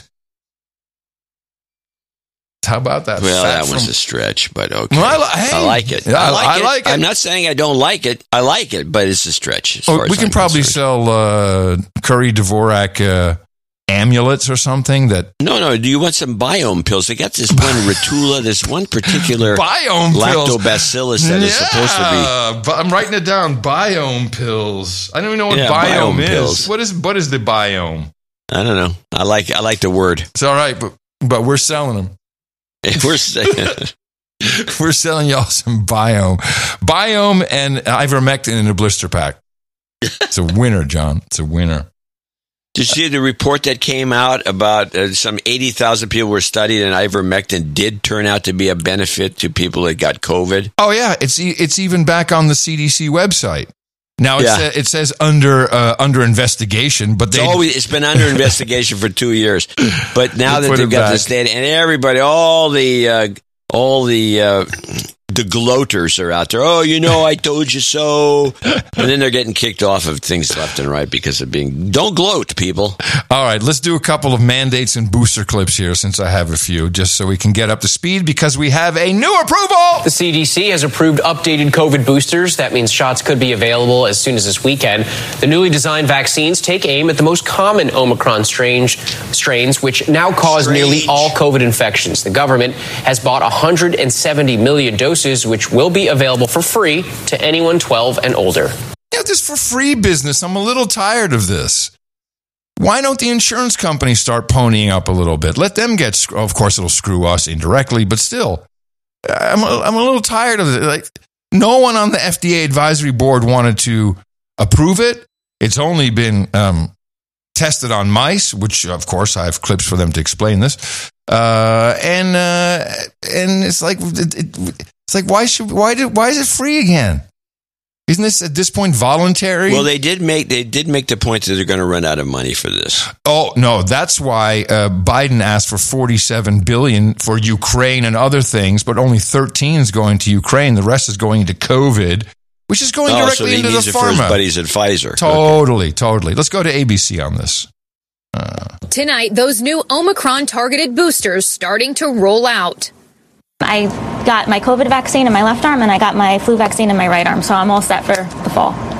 A few thousand locations across the country are offering the retooled Pfizer and Moderna shots designed to take on the BA4 and BA5 subvariants. The supply set to ramp up at tens of thousands of pharmacies, community health centers, and doctors' offices in the coming weeks. The new booster is the only authorized booster now that will be available. So anyone that had an appointment for that old booster will be rescheduled. The new Pfizer booster is cleared for anyone over 12 and Moderna's for anyone over 18, two months out from their last shot. There's no magic number when it comes to thinking about the spacing for the next booster. Two months is the minimum, and it's especially important for those that are high risk to make sure that they get that protection uh, ahead of any possible fall surge. P- pay no attention to anything working. I mean, just they're just plowing ahead like nothing happened, and like it's all great, and you need your protection. And you know what's so funny is the two month thing that they're p- promoting. You just got a shot two months ago, Yeah, you need a and now you got to get another one because the shot sucks. Oh, but you're gonna get have to get another one because you know after a disappearance for not one but two years, flu is back. Ariel joins us now, and Ariel, health officials are warning we may also be facing a tough flu season ahead. That's right, Mary. Dr. Fauci warning that we could be bracing ourselves for a pretty bad flu season. He says the best time to get your flu vaccine is by the end of October, but it's never too late. And just like last year, officials say that it is safe to get your COVID 19 vaccine and your flu shot at the same time. Mary. Ah. Ariel, thank you. Same time, baby. Yeah, just get ready for it because it'll all be in one magical shot pretty soon. The So, bivalent. a local, so a local news story has it, and I didn't clip it. University of California at Berkeley. If you don't get your flu shot, because now you have to document your flu shot. Yeah. If you don't get your flu shot, you have to wear a mask in all classes. Oh man, really? Now, now I'm looking at this, saying, wait a minute. At Cal, I went there. Um, there were f- flu all for all the years I was going there. They had the flu was in and out, and they had swine flu, and they had all these other things. You never had to wear a mask then. What changed? Why do you have to wear a mask now? All of a sudden, It became At the uh, became the uniform of uh, Democrat Party. the uniform of the obedient. oh man, you said that so beautifully. I'm gonna write that down. Not for show title, but just for It's too long myself. for show title. No, for myself. Uniform of the obedient. Yeah, you totally nailed that. Um, a local story from your neck of the woods, KCRW. Um, they uh, discussed in some great detail. I chopped this down to under two. Some great detail these uh, this new booster and uh, how it was tested or not, and how you should look at it. And you know, uh, no surprise from this uh, NPR product that you know, just don't worry about it. Everything's be okay. You know, it's all fine. Uh, the guest who is speaking is Katherine Wu, and I, I guess she's a doctor, but she is from the Atlantic. So I understand that these vaccines have not been tested on humans, or there's no human data available right now. Yes, that's right. So the human data is coming. Both Moderna and Pfizer uh, are in the process of either planning or starting those trials, but they're not going to be able to get together data until after the rollout begins. and you know, this this is a little different from how we have greenlit COVID vaccines in the past. A little, just just a teeny weeny different. But it's not that atypical from other vaccine uh, approval or authorization processes. You know, we just sort of look at what happens in animals, but it is a little tricky. Do you sound confident when you listen to this? this it's not the way. It's not much different from the way we do it in other vaccines. You just kind of look at the animals. You look at the, we pet them. We pet them. Look at the It's animals. unbelievable. little different from how we have greenlit COVID vaccines in the past, but it's not that atypical from other vaccine uh, approval or authorization processes. You know, we just sort of look at what happens in animals, but it is a little tricky. Uh, I will say that, you know, we do have some safety and sort of immune response data from a different uh, version of the vaccines, which mixes together the original recipe with same. ingredients that target the original Omicron variant that Wait a minute. Weren't people dying from that one too? You didn't improve the myocarditis bit or any of that stuff? Any any, No. any improvements, or are you just using that data?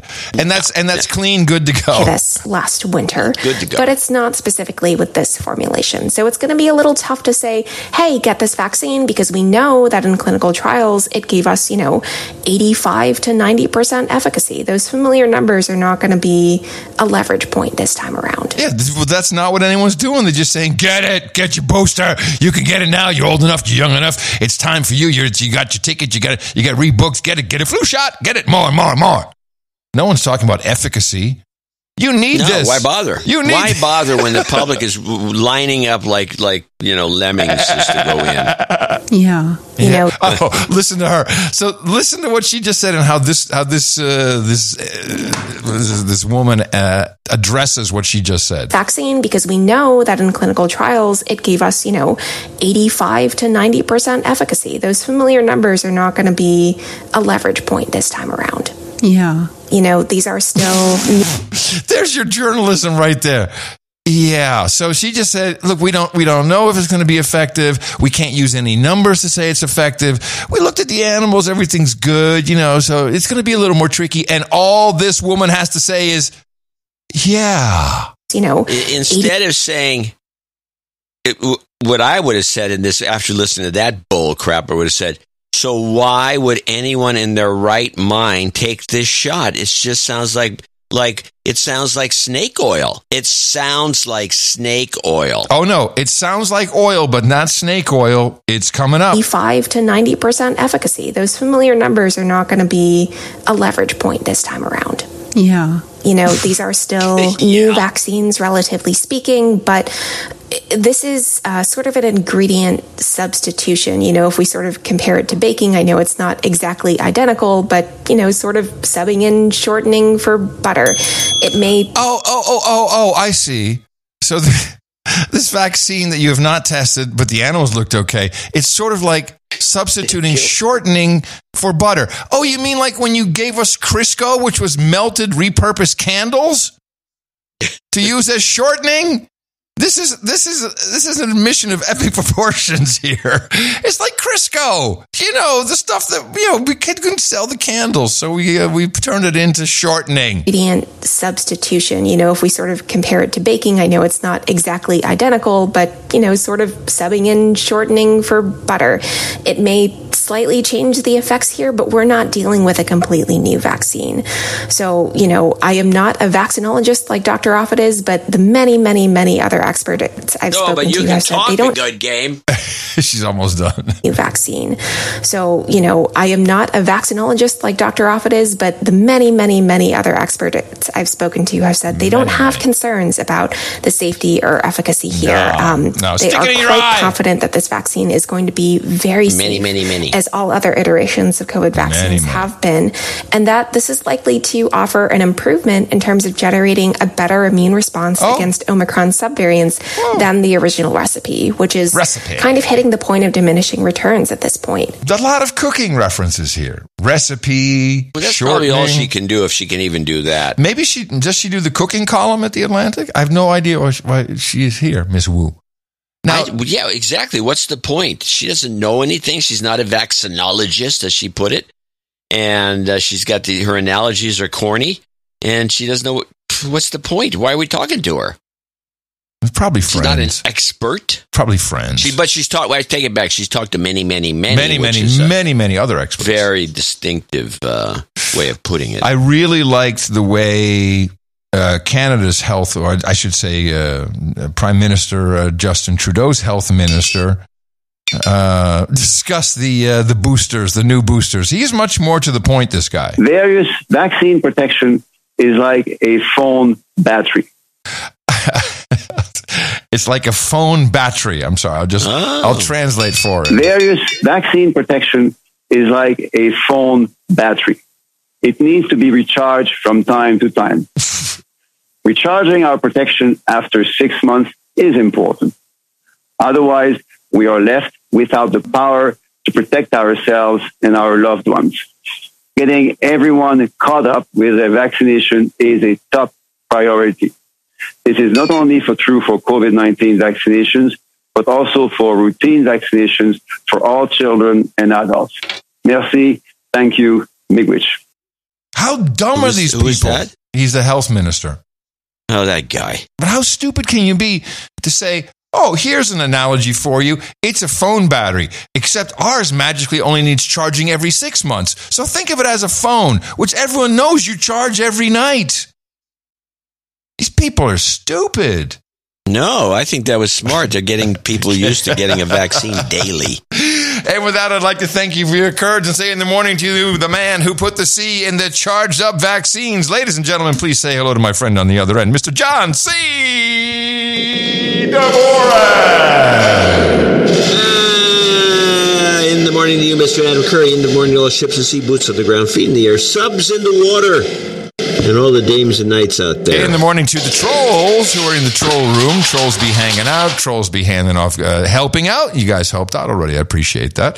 Uh, it is a Sunday, so let's see how we're doing. Troll count. Uh, oh, there they go. Oh, look at them scurry away, the trolls. Woo, okay. 2301, uh, 2,301 trolls listening in on the No Agenda stream, which is, of course, uh, at trollroom.io. That's where you can log in. You can uh, uh, troll around with uh, tons of trolls. Many, many, many trolls who are in that. Just like there's many, many experts, many, many trolls. Um, and of course, you can uh, get that automatically notified with the Podverse app or the CurioCaster app. If you'd like to find all kinds of cool apps, newpodcastapps.com. That is the podcasting 2.0. Your show will never disappear. It updates within 90 seconds. It's the best thing since Crisco. Um, and of course, you can also follow us. there was a another article about Mastodon the other day. One of those, uh, it was like Fast Company.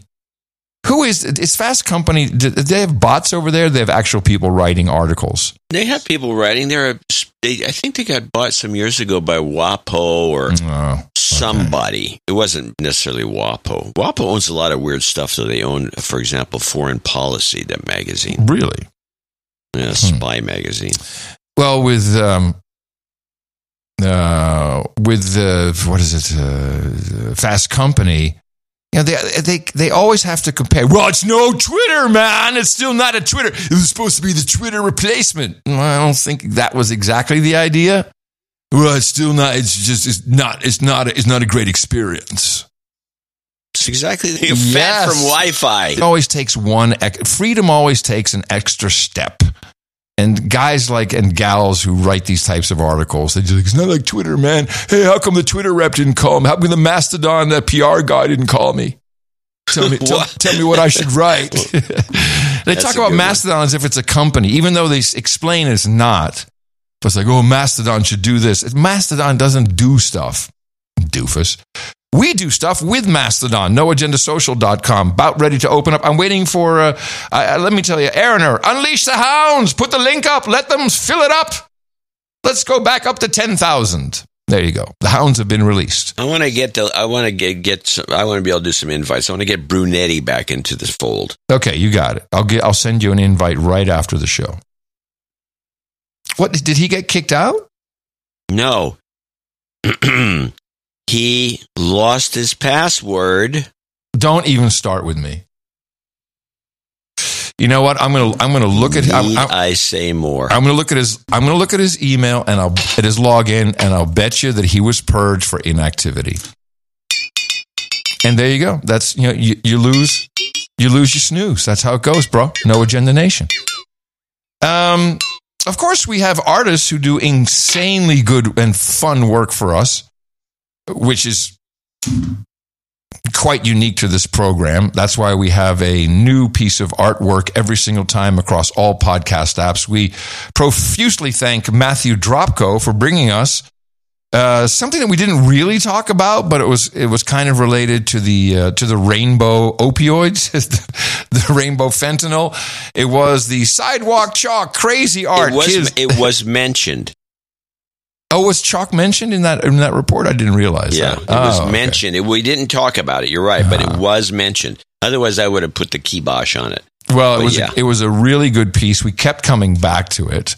Um, let me go to Yeah, because it was it was a it was a lively piece. It was colorful. It was pretty. It was It very lot- charming. Cool elements. He's got Yeah. the little jokes in there. The Yeah. whole thing. It was dynamite. What were the jokes he had in there? He had uh, tastes great, probably non-toxic. Kids love to eat it.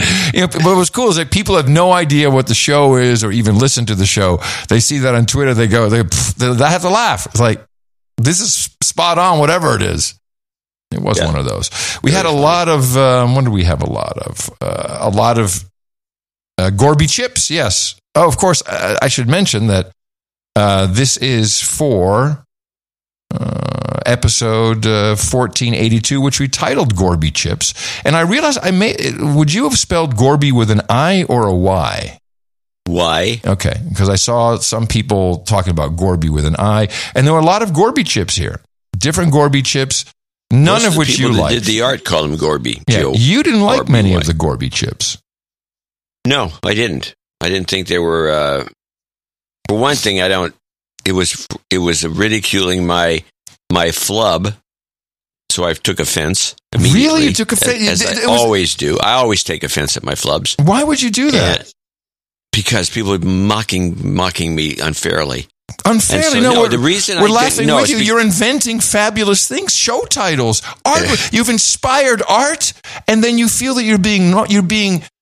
You're being. You were Mocked being like a lifted. dog. You were being Now- lifted high. Uh, so I'll tell you why I didn't like the Gorby because it, they, those, the art was not interesting. It was a Gorby thing as a yeah, compared to the Drop Go piece. No, there wasn't That's true. anything close. I, I did like the uh, Parker Pauly Doritos with the MK Ultra kind of twisty thing. I like that. yeah, that. that was kind of cute too.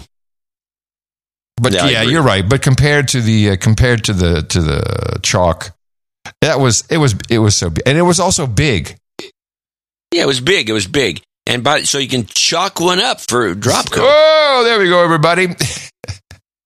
no agenda artgenerator.com. You can follow these in uh, in any of these cool podcast apps. By the way, if you want if you're on iOS, you want to ditch your the Apple Podcast app, try Castamatic. Now, that thing will blow you away. And you'll see this art there, or you can follow along if you're listening live by going to noagendaartgenerator.com, refreshing. You can always go back later and see all the different choices and bitch about us on No Agenda Social that we did the wrong one. Um, and, well, you could you could actually oh, we're always going to get that. And curiously, it's various artists who do most of the complaining. well, of course, we're bitching Oh, wait out. a minute. Let me let me narrow it down. Uh-oh. It's comic strip blogger who What? does most of the complaining. Why was he was he complaining? Oh, he's always what? what what am I thinking? Ah, yes. He's like furniture, though. We love him dearly. Uh, noagendaartgenerator.com. Now, as part of our time, talents, and treasure, you already heard some of it right there. The time and talent is being put in by our producers. We also have people who bring the treasure. And we would like to thank our executive and associate executive producers, just like Hollywood. These credits. Who said that the other day? Were you telling me that? Oh, yeah, I was in confidence. Oh, I'm sorry. don't yeah, I, no, I, I, you're right. I'm sorry. I remember. It's spreading, people. We kick it off with our uh, top donor for today. Look at this. He did my birthday in big ass numbers. Ta- Don Tommaso di Toronto, 90364 from Kettleby, Ontario. That Very creative. I like I, it. lo- I love it. Are you kidding me? Nine would be uh, September. Uh, 03 would be the day I was born, and 64 the year. And he indeed says, Happy birthday, Adam. Gefeliciteerd. No jingles, no karma. I had a great birthday, actually. It was just kind of me and, uh, and Oh, is Tina. it a, Dutch birthday?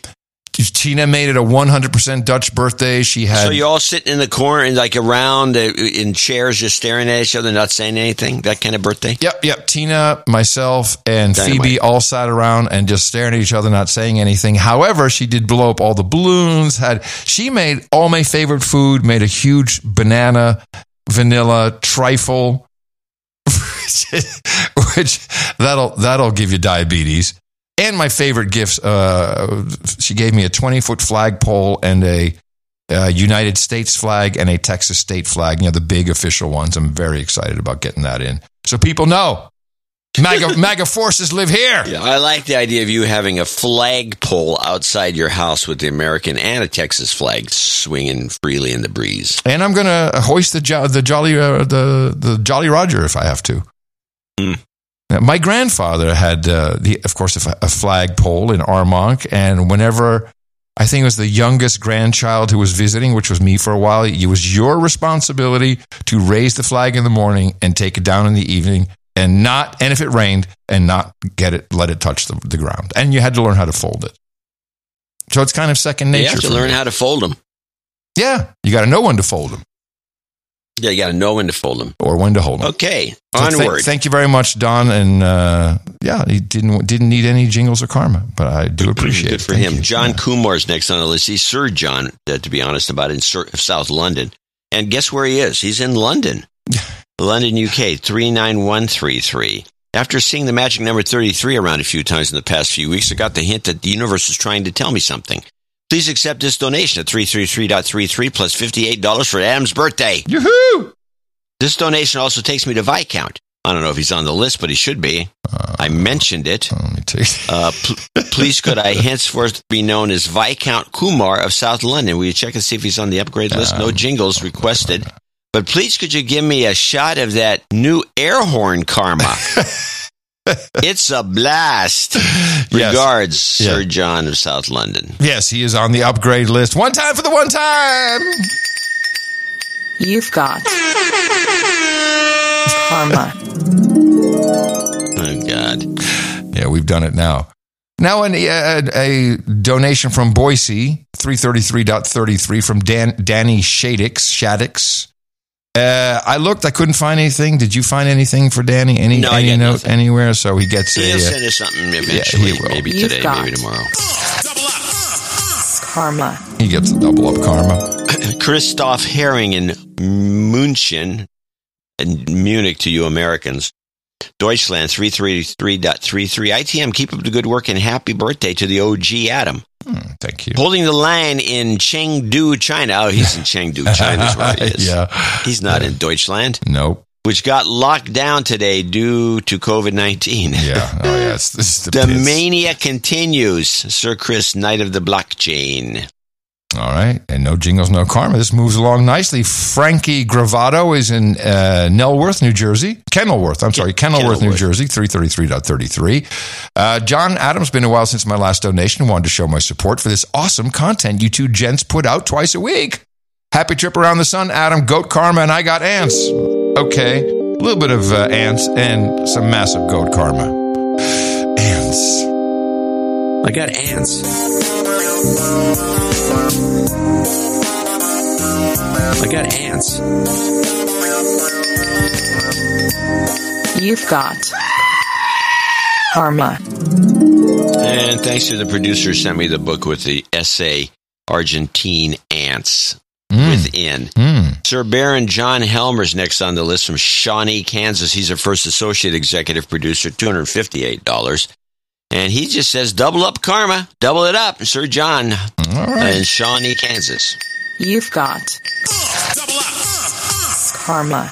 It's crazy how these notes are short. We're just blasting through it. This is nice. David uh, Loeb, I would say, in Greenwood, Indiana, row of ducks, 222.22. My first donation in seven years of semi regular listening. Wow. Thank you. No jingles, but requesting a combined job and moving karma. Thank you for creating the best podcast in the universe. Jobs, jobs, jobs, and jobs. Let's vote for jobs.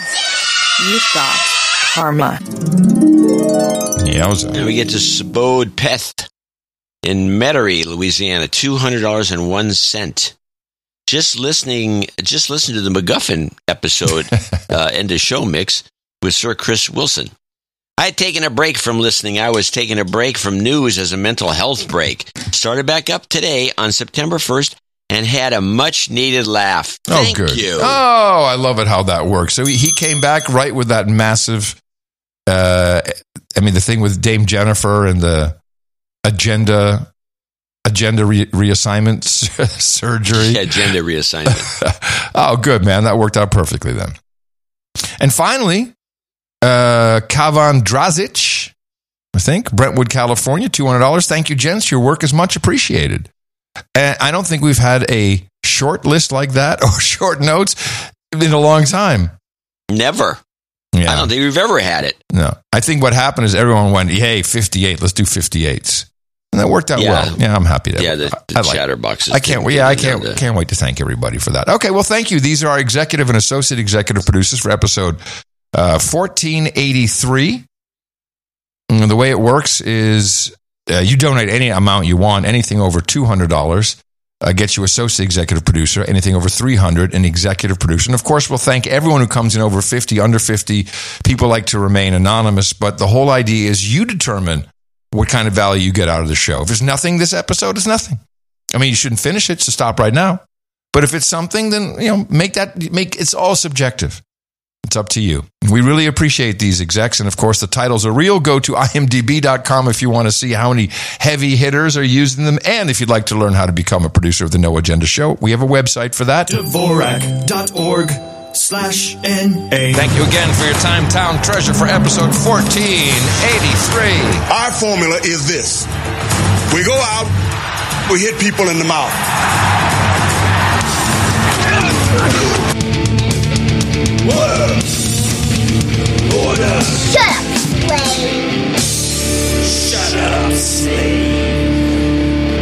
So while we're here, Hmm? I did want to get rid of the uh, Claude Pierre Jean Dam, whatever the hell her name is. Uh, It's it's Karine Abdul Jean Pierre Van Dam. So she has a couple of clips too that are interesting. One of them is not really something I want to mock. It's just something I think you'd get a click a click. A click out of. There yes. I am. Mock me, people. a kick out of which is the airline dashboard is, seems to be up and running. Today, the Department of Transportation officially launched the dashboard, and we're proud to report that airlines vastly improved their plans. We have a Their plans?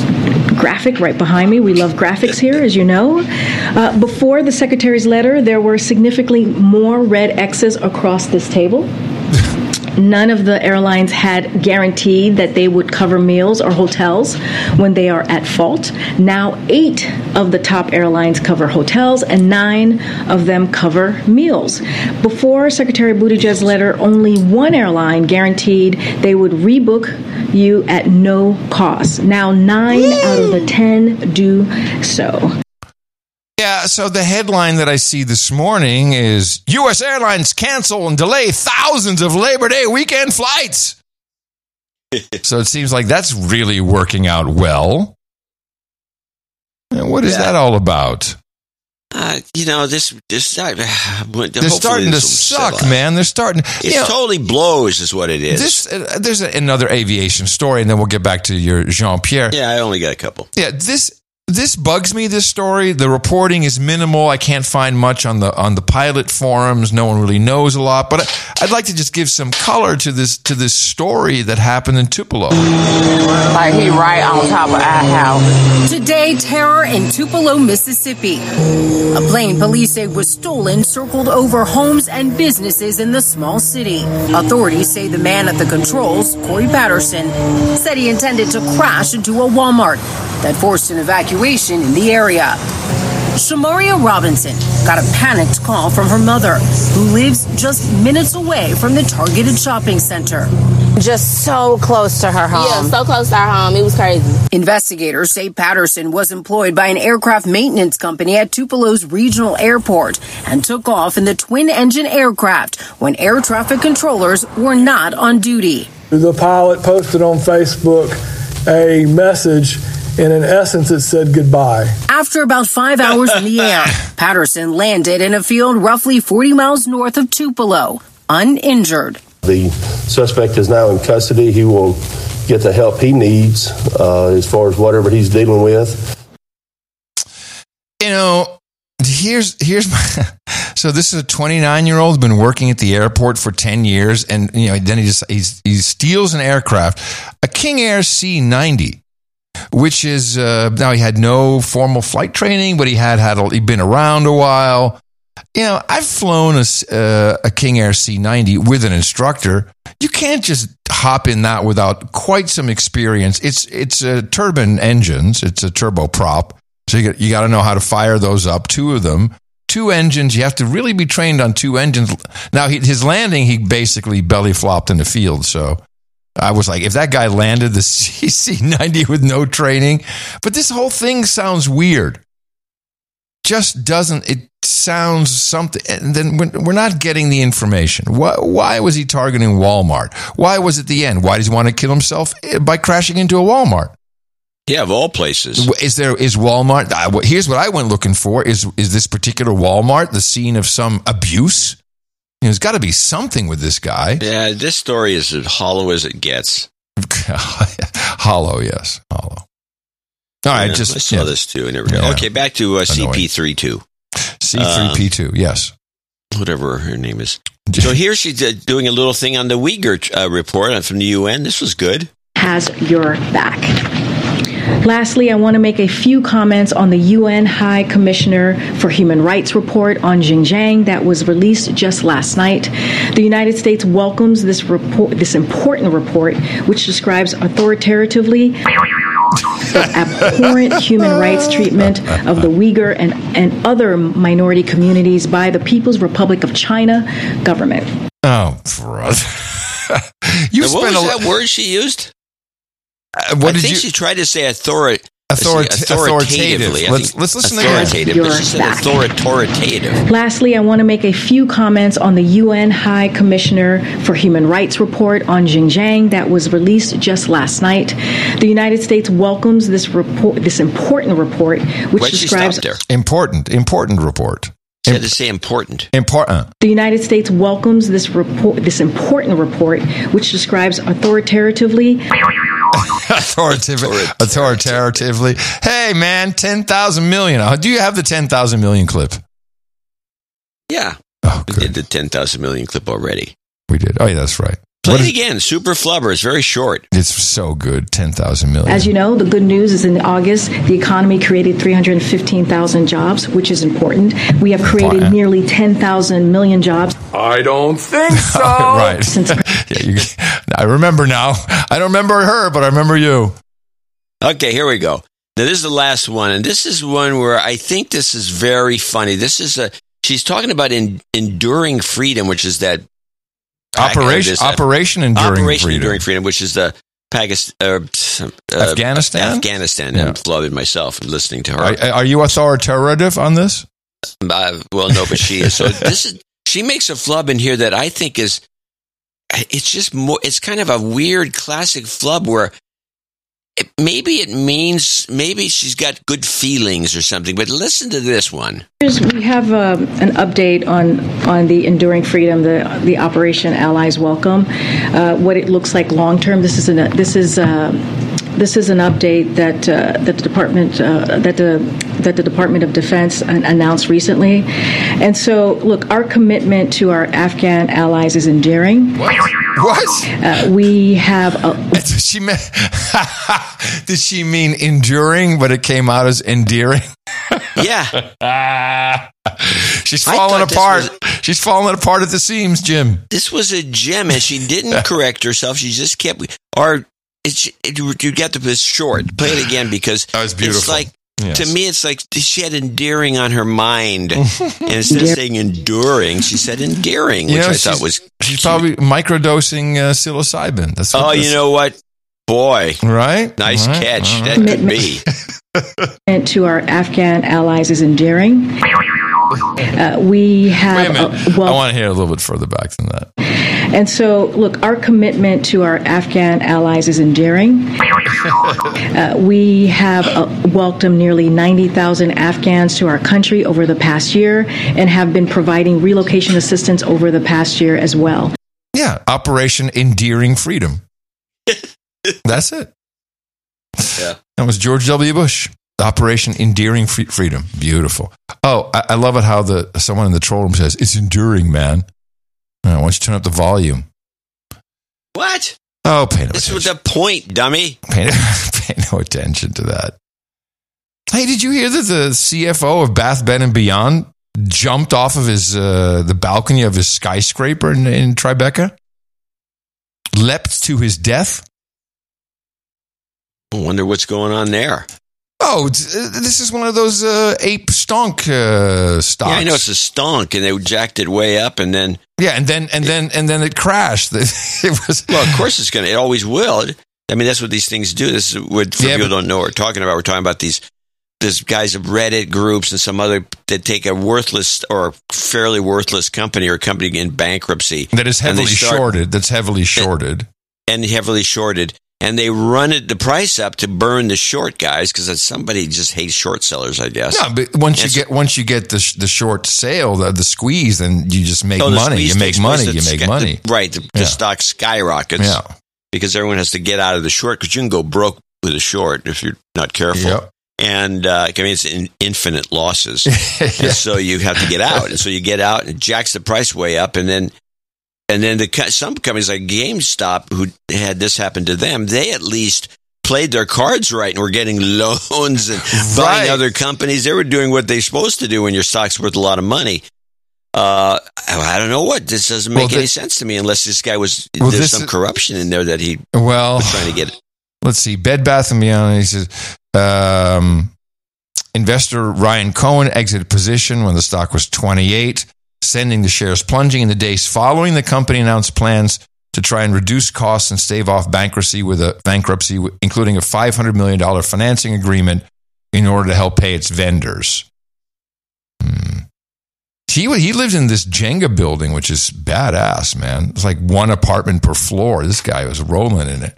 He was he's been around. He was a, a CFO for Avon and Procter and Gamble. Something something must have been wrong. How old was he? Fifty two. Some was hinky, man. Fifty two. Yeah. 18th floor. Oh, sad. Ugh.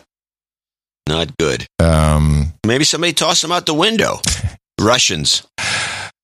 yeah, like bored apes. Who knows? Somebody had made the funny, the, the funny Russian joke that's going around. I guess in Russia is the uh, that when that Lukoil guy was thrown out the hospital window. Yeah, smoking the, a the cigarette. Joke in Russia is, uh, hey, I guess they've run out of polonium. Did you hear this from your your Putin connection? no, it's another Russian connection, but it's uh, Ukrainian actually. So we have all this stuff going on, going down, I should say, in Europe with the prices, and what they project, project that one- six out of ten British businesses will have to shutter because of energy prices. Yeah, I forgot who said that. That's that's somebody's Well, the, the prices are pretty high. yeah. That's for sure. Uh, but we got lots of cool stuff going on over here. Uh, we have a water crisis in Las Vegas and New Mexico because uh, I guess what happened is there was a lot of, uh, it was a big fire. What are you drinking today? Oh, uh, Evian Mind. It's Evi- a- you mean Evian? Evian. Evian. Evian. Evian. Evian. Mind. Are you drinking your Evian? with- Are you drinking your Evian with your crudités? No, it's just, and it's got magnesium and zinc, raspberry and ginseng. Oh, It's a natural, a mineral enhanced drink. And I'll tell you this: I bought a bunch of it because it was on sale. Had to gross out. It tastes like shit. I'm telling you right now. if it that's like the vaccine. If it hurts, you know it's working. I mean, it really does not taste good. It's vile. Oh, okay. Well, enjoy that. Um, Yeah, thank you. That's pretty much the way the water tastes in uh, Las Vegas, New Mexico. So they had a, um, a, a wildfire, 340,000 acres. But because uh, some of the carbon got into the, their water supply, it reacts with the chlorine that they use to treat the water. and that Yes, can become, This happens in certain ways. Yes, I've heard this this phenomenon. And then what- it becomes carcinogenic. Uh, That's what I that's guess. what the articles. You guess. It, well, what does it? If you've heard this, what happens then? it makes the water undrinkable. Exactly, because and or carcinogenic. So they have 20 days of fresh water left. They're trying to figure out how to fix that. Then we have Jackson, Mississippi. I actually didn't play these clips from the last show. I do want to do that because we have a boots on the ground report. President Biden has approved an emergency declaration for Mississippi as residents of the state capital try to find clean water. Thousands of people in Jackson lined up for hours at distribution sites for bottled water, with some supplies running out. The mayor says the city's water treatment plant failed after years of neglect, staffing shortages, and recent flooding. These are challenges that, uh, first and foremost, are beyond partisan. Uh, these are human rights uh, challenges. And so uh, we've been saying that it's not a matter of if our systems would fail, but when our systems fail. And we've seen it far too frequently. He says it may cost billions of dollars to fix the water treatment system. He's vowing to organize more water distribution events in the coming days. Oh, water distribution events, also known as a WDE.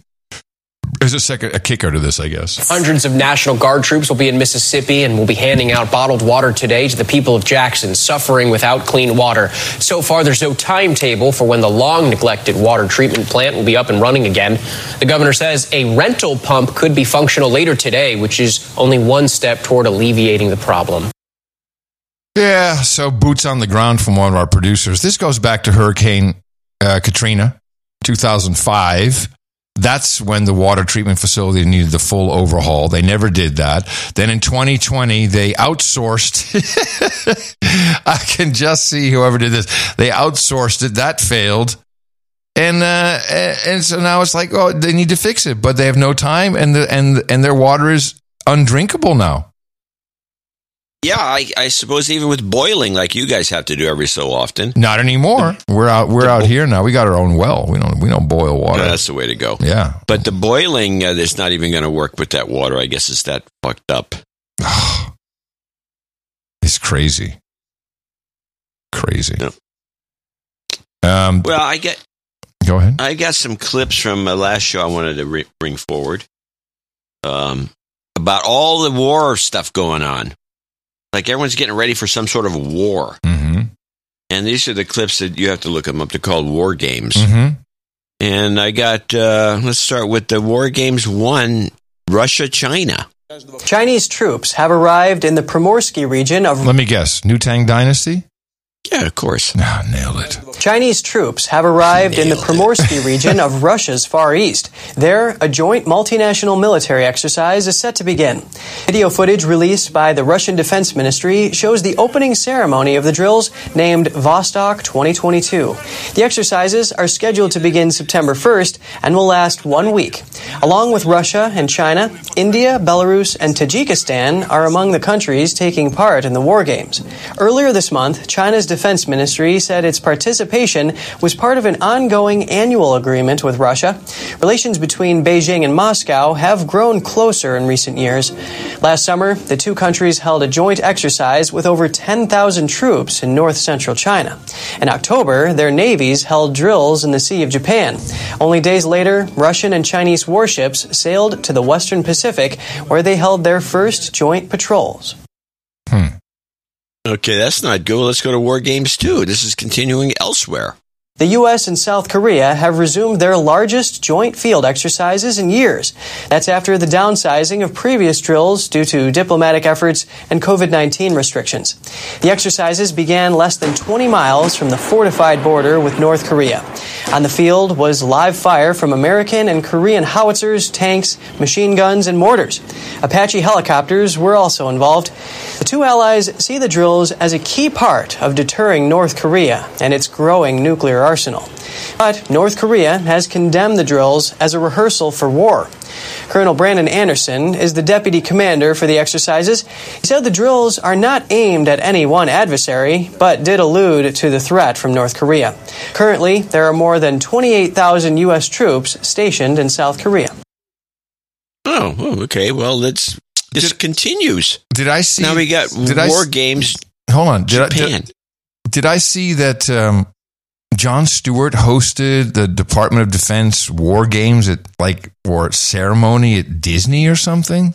It wouldn't surprise me. I was ah, I was trying to. I don't know it up. anything about that, but it wouldn't hmm. surprise me. I'd have to look into this. Sounds, sounds terrible. Yeah, very bad, bad look. Was, was Anyway, there was there Emmys last night? Did we miss the Emmys? I think there may be some daytime enemies or nominations. Something. Oh, okay, all right, all right. They were usually on Sunday. It would be today.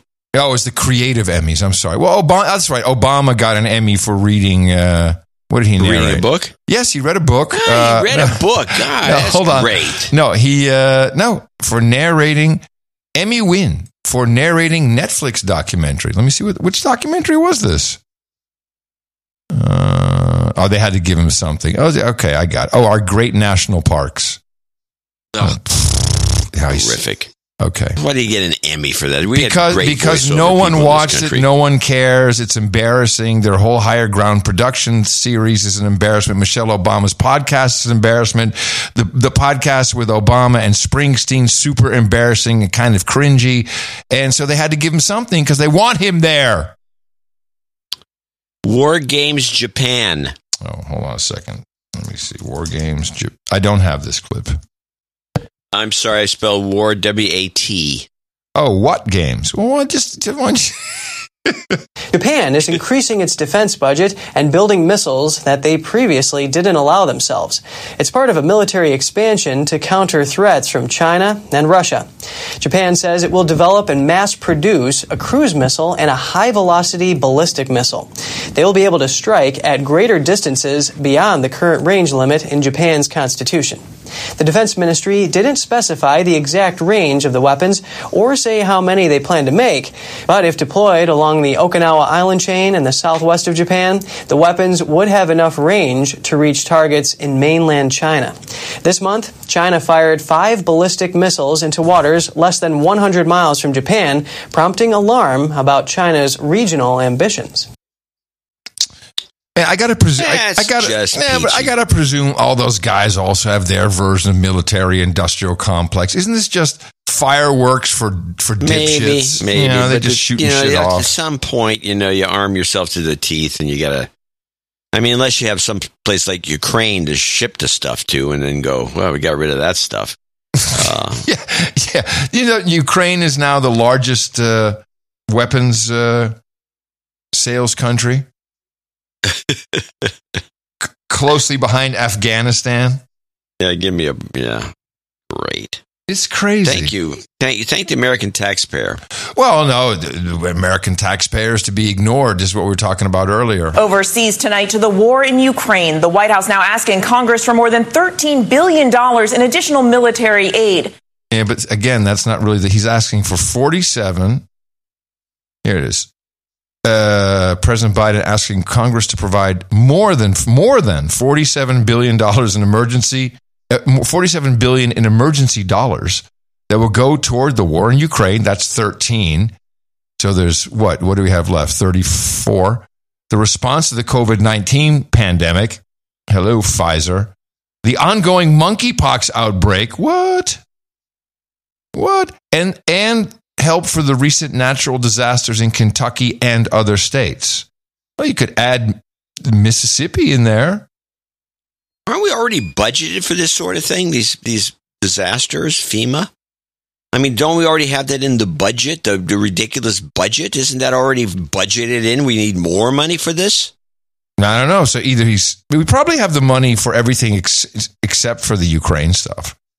Which is just it seems like seems like 15 20 billion every single month. It's just out of control. Got a lot of feedback from uh, from our producers about the um uh, about the uh, the reactor that the Russians are currently oh occupying. yeah, right. Did you ever hear from Atomic Rod? You know, I think he's checked out. I think he's man overboard. Oh, it could be. I think he's man overboard. Um, uh, so a lot of people. First of all, you do need uh, electricity with your nuclear p- plant. If it just gets cut off, it's a problem. I still don't kind of get. It. I understand why you need electricity, but if the plant is producing electricity, Yeah, you think you'd route it back? it, it can't. It's like you know, unplug it. You know, once you got it fired up. but everyone says, "Oh no, you're crazy." Um, I love this one though. Uh, Sir Robert of the Smoky Mountain Brass, also a retired Navy nuke commander. So Okay. Atomic Rod, you know, as far as I'm concerned, he's been dis- he's been dishonorably discharged for insubordination. We got it. Now we got a new guy. We got a new guy in the block, Sir Robert of the Smoky Mountain Brass. If the reactor shuts down either by default or planned, external power, either commercial or from big diesel generators, are needed to maintain control of the reactor even in a shutdown state. And to start it up, pressurizer, heaters, circulation pumps, instrumentation, true for commercial or naval reactors. This is why submarines have huge shore power cables when they shut down. Also, why nuclear submarines have a big diesel generator and a pretty, big battery, which is kind of what I'd expect a nuclear power plant to have a pretty big battery or diesel generator. Now, this guy's been around. He was commander. Uh, oh, commander. What do you have here? The USS Flying Fish, USS Houston, the USS Simon Bolivar, the Blue Crew. He's the, he's the subs in the water guy He's now. the, he's the Mac Daddy. Hey, remember, it's not gay if you're underway. It's cool with us. Welcome to the show. I learned this from all the submariners. That's that's the- the first thing I learned. These Navy guys. Um, and just while we, our our question has kind of been answered about uh, Gorbachev and the funeral. Today, a final farewell Yeah. for the last leader of the Soviet Union. The funeral for Mikhail Gorbachev was held at Moscow's Hall of Columns. He died this week at age 91. Gorbachev did not receive state honors, and Russian President Vladimir Putin did not attend, saying that he was working. I love I love the inflection she gives us there at the end. Oh, it was like almost saying he was working. Putin did not attend, saying that he was working. Working. Well, Working, well, that bastard. Pu- Putin did show his respects. He came by and dropped off some flowers before the funeral. So he's a good not guy. complete loss. Yeah, but yeah. the same thing. It was like, no, this guy's not. not- I think it was the Round Table Pizza, whatever, whatever the pizza company was. He was involved with. Probably closed the deal. The round table pizza? What He are was- he was a pizza. He, he look at my pizza, pizza and Gorbachev. He did a, com- a commercial, a great commercial, ran I think in this country and maybe in Europe. Uh, and I think he introduced one of the pizza companies into Russia. Really, it was a big deal. Yeah, he's the one who introduced the first. I think the first American franchise into Russia. Uh, Pizza Hut, 1997. Pizza Hut, Let's yeah. take a look. Yeah. We have the we have it right here. This is uh, Gorbachev Pizza Hut ad from 1997. Play. We're seeing uh, Moscow, the Kremlin. We're seeing shitty ass Russians. It's in snow. Hillary Clinton for some reason. Ah, now they're all inside the Pizza Hut. Everybody's smiling. There's Gorbachev. He doesn't say anything. He doesn't say anything. Did he say anything? He does eventually. At the end, let me go to the payoff. No, the payoff is the guy saying, "No, uh, Gorbachev's a good guy. He he made peace." yeah, you know, yeah, hail like to that. Gorbachev. Sometimes nothing brings people together like a nice hot pizza from Pizza Hut. you know what brings people together? What brings people together is what Lori Lightfoot of Chicago uh, uh, said uh, regarding Texas uh, bussing up the illegal immigrants and sending them off to Chicago. The first bus went to Chicago, uh, I think, beginning of Finally. this week. Finally, they sent one. No, no. She knows how to make people feel fe- make people feel welcome. We begin with breaking news out of Argentina. An apparent assassination. Oops, that wouldn't be the right one. That's this one. Texas, obviously, if none of these uh, migrants were sent anywhere else, would have to bear the, all the brunt of this themselves. Aren't these migrants better off going to places like Chicago, welcoming cities to get cared for? Well, you know, I think Alderman uh, Raboyos kind of alluded to this. Um, I'm happy to take uh, and drain Texas of all of its residents. I wouldn't want to live in a state with a governor like that. I certainly want to, wouldn't want to live in a state um, where they are doing everything they can to strip people of their basic rights. And let's not forget about what they've done uh, to women and others who are seeking re- reproductive health care. So we welcome Texans um, to Chicago, and, and we'll rent the buses next time to bring them here. Oh crap! She's a liar. You could see her when she said that. She she kind of got uh, and we'll uh, uh, and we'll uh, we'll do the buses and you can see that she kind of regretted that because that's Yeah, going to sure come back. That's going to come back. But what are you bite her in guys? What are you ass. Texas doing to women? It sounds like you're beating them up or something. Yeah, man. Yeah, yeah. No abortions here. Can't have them. Can't even talk about them. Can't even think about them. That's Yeah. terrible. That's going to change. But Texas has to has to become more. Has, it just has to. We're too big for this. So let's go to the man on the street again. This is a Juan guy, Justin character. He's got a YouTube channel or a TikTok channel. Oh, oh, this is going to be horrible, isn't it? Idiots on the streets, and this is in Manhattan, in Times Square, uh, to show you the kind of geniuses we have. Uh, of course, these are like you say, is you know, it's somewhat rigged, but still, this are these are real people. What country is the Queen of England from originally? Um, I definitely don't know. No, give me give me your best guess. I guess a country. Hmm. What is a country again? Give me a guess. This is embarrassing. Yeah. Um, what is a country? What is a country? What is a country? Canada. Yes. If you have a job and you make ten thousand dollars a month and you work for an entire year, then how much money did you make at the end? Okay, ask me that again. You make ten thousand dollars a month and you work for a year. How much money did you make? Um, I don't know. Around how much money? Take a guess. I don't know, mister. Give me your best guess. Fucking thousand dollars. 1,000? Yes. Do you know how many stars are on the flag? Fifteen. Yes. this guy is relentless. Now, the funny thing about this one is that people say, well, they, you know, they don't know the country. This woman didn't know what a country is. What's Yeah. a country? What's a country? Is this all in New York, though? Uh, I'm trying to figure out where he does these. It looks like he's in, in Manhattan. No, that was in Times Square. I, I know where he was doing it. I That's, saw Man- that. I saw that's that. Manhattan. Yeah, it's, it's Times Square, Manhattan. You said But no, he was no, in was Times Times. Square with a bustling, you know. And he, I know where he was. He was. There's a little uh, kind of an island. Uh, No, man. That, pro- no. When's the last time you were in New York? There's no more island. It's all rubber rubber bricks. You fall down drunk, you bounce right back up. There's no danger. There's no danger. And and It's a that's cement island. that's what those people that, that now that I know it's Times Square with the rubber the rubber uh, bricks. No wonder these people. This, that's where they go to be safe. So they don't have- so don't have to wear the helmet during the day. These these cannot be good people. I'm gonna show my support by donating to No Agenda. Imagine all the people who could do that. Oh yeah, that'd be fab. Yeah, on No Agenda. In the morning. So we do have a few people to thank for show 14. What is it? 1483. 83. 83. Yeah, we start off with your friend, my friend, our friend, the show's friend, Dame Astrid, the Duchess of Japan, and all the disputed islands in the Japan Sea. Oh, hello, Astrid. In Tokyo. Yes, Tokyo. Tokyo. $158. And she says, Happy birthday, Adam. Oh, thank you very much. Happy returns. Yeah, She actually says many happy returns. Thank you. Sir Cristobal of the Upper Trinity, 13333 uh, in Dallas, Texas. Andre Coleman in Everett, Washington, 11558. A little, a little action, a little extra. 58 for your birthday. Oh, thank you. Uh, Susie Hoybor Very good. in Bristol, Tennessee, $100. I'm sure it's pronounced differently there. $100.33. It's also her birthday on the third, so that's yeah, cool. she's yeah. good birthday with you. yeah. Shauna Norberg in Seattle, Washington.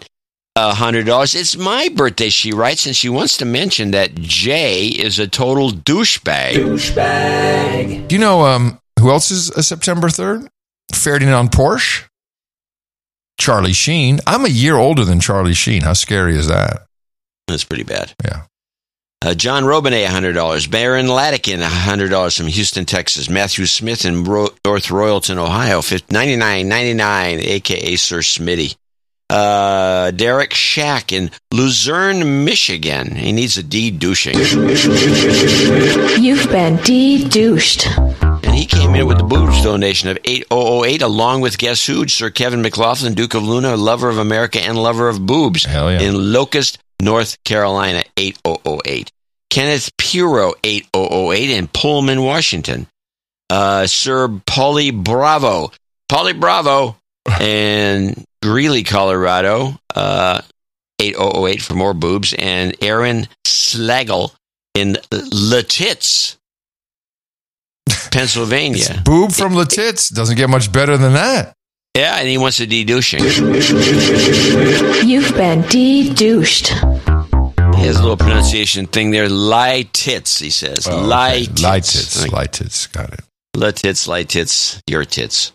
Uh, Christian Bowers in Duluth, Georgia, 78, 77. He needs an F karma cancer for his brother Tim. Uh, we can do it at the end. You can do it now. I'll do it right now. You've got karma. I like to act fast on uh, cancer. Don't like to let it. YN Cartini in Torrington, Connecticut, 7421. Rian, Rian Kaczynski in Karstland, Alberta, Canada, 7232. Uh, needs a de-douching for her amazing man, Zach. You've been de-douched. He also uh, has a birthday coming up. Yeah. Angela Pickering in Sour Lake, Texas. Ugh. Had Sour 12th Lake. anniversary to her smoking hot husband, Chris. Never had a fight. 5910. And then we have John Donovan. These guys are ad libbing the, the uh, birthday donation, 5833 in San Jose, California. Uh, Sir Michael Anthony oh, uh, in Rosedale, New York, 5833. Got a happy birthday for you. Sir Chris, protector of the psychotic sausage dogs in, I don't know, is that Sachse, Texas? Uh, probably. I don't know, actually. Uh, well, I, I'm calling it sexy for now. 5833. And the following donors are all $58 happy birthday Adam donors. I'm going to let you read them. Thanks. And you can start with Mr. Scott Riley. And he's from Meridian, Idaho. Thank you. Stephen Shirk from Mensa, Wisconsin. Sherman Atkinson in Park City, Utah. Will you look at the right, John, if there's anything there that I should that I'm missing? Okay. Uh, survived the virtual reality, Beaverton, Oregon. Uh, Dame Tutola from Oudenbos and Dame Tutola Oudenbos. Thank you. Surveilled Baron of FEMA Region Number Four, Palmetto, Florida. Sir Chris Abram from Arlington, Virginia. Uh, Lydia Terry Dominelli, Rochester, New Hampshire. Sir Quidjiboo from Lorentzweiler. That's uh, Lausanne, I believe. No, uh, Luxembourg. Is it Luxembourg? Laurentins, Uh, Laurent, that would be Lawrence Luxembourg, yeah. Yes. Yeah, uh, Anonymous from Phoenix, Arizona. Christopher Hill, Swan View, Washington. Sir Brent Castle Rock, Colorado. Steve Nelson, Issaquah, New York, uh, Washington, I'm sorry. Sir Davy, Rome, Texas. Mandy and Archie from Tigard, Oregon. Devin O'Connell, uh, Boylston, Massachusetts. Brandon Glenn in Goddard, uh, Kansas. D. Vitti in Cumming, Georgia. Evie Shea, Shea, Austin, Texas. David French, Pittsburgh, Pennsylvania. Sir Frederick the Terrible, Knight of the Airborne Paratroopers. Hello. Um, Robert Taylor, New Brighton. Uh, by the way, Sir Frederick the Terrible, uh, is that not uh, our buddy Fred Castaneda? I don't know. I think he is, man. Is he a paratrooper? He was in Vietnam, and I'm pretty Is sure. he the one in Austin, Texas? Yeah, yeah, yeah. He sent me a It note. probably is. He sent me a note. Well, okay. Well, I think that's him. I got a note from Sergeant Fred regardless, and I'm very happy that he reached out. I'm glad all is well. Uh, Robert Taylor, New Brighton, Minnesota. Baron Sir Phenom, Appleton, Wisconsin. Rita Harrington in Sparks, Nevada. Ivan Babick in Astoria, New York. Sean Thorpe in San Luis Obispo, California. Sir Jeff of PA Route 33 in Bethlehem, Pennsylvania. Adriana Oporto in Hayward, California.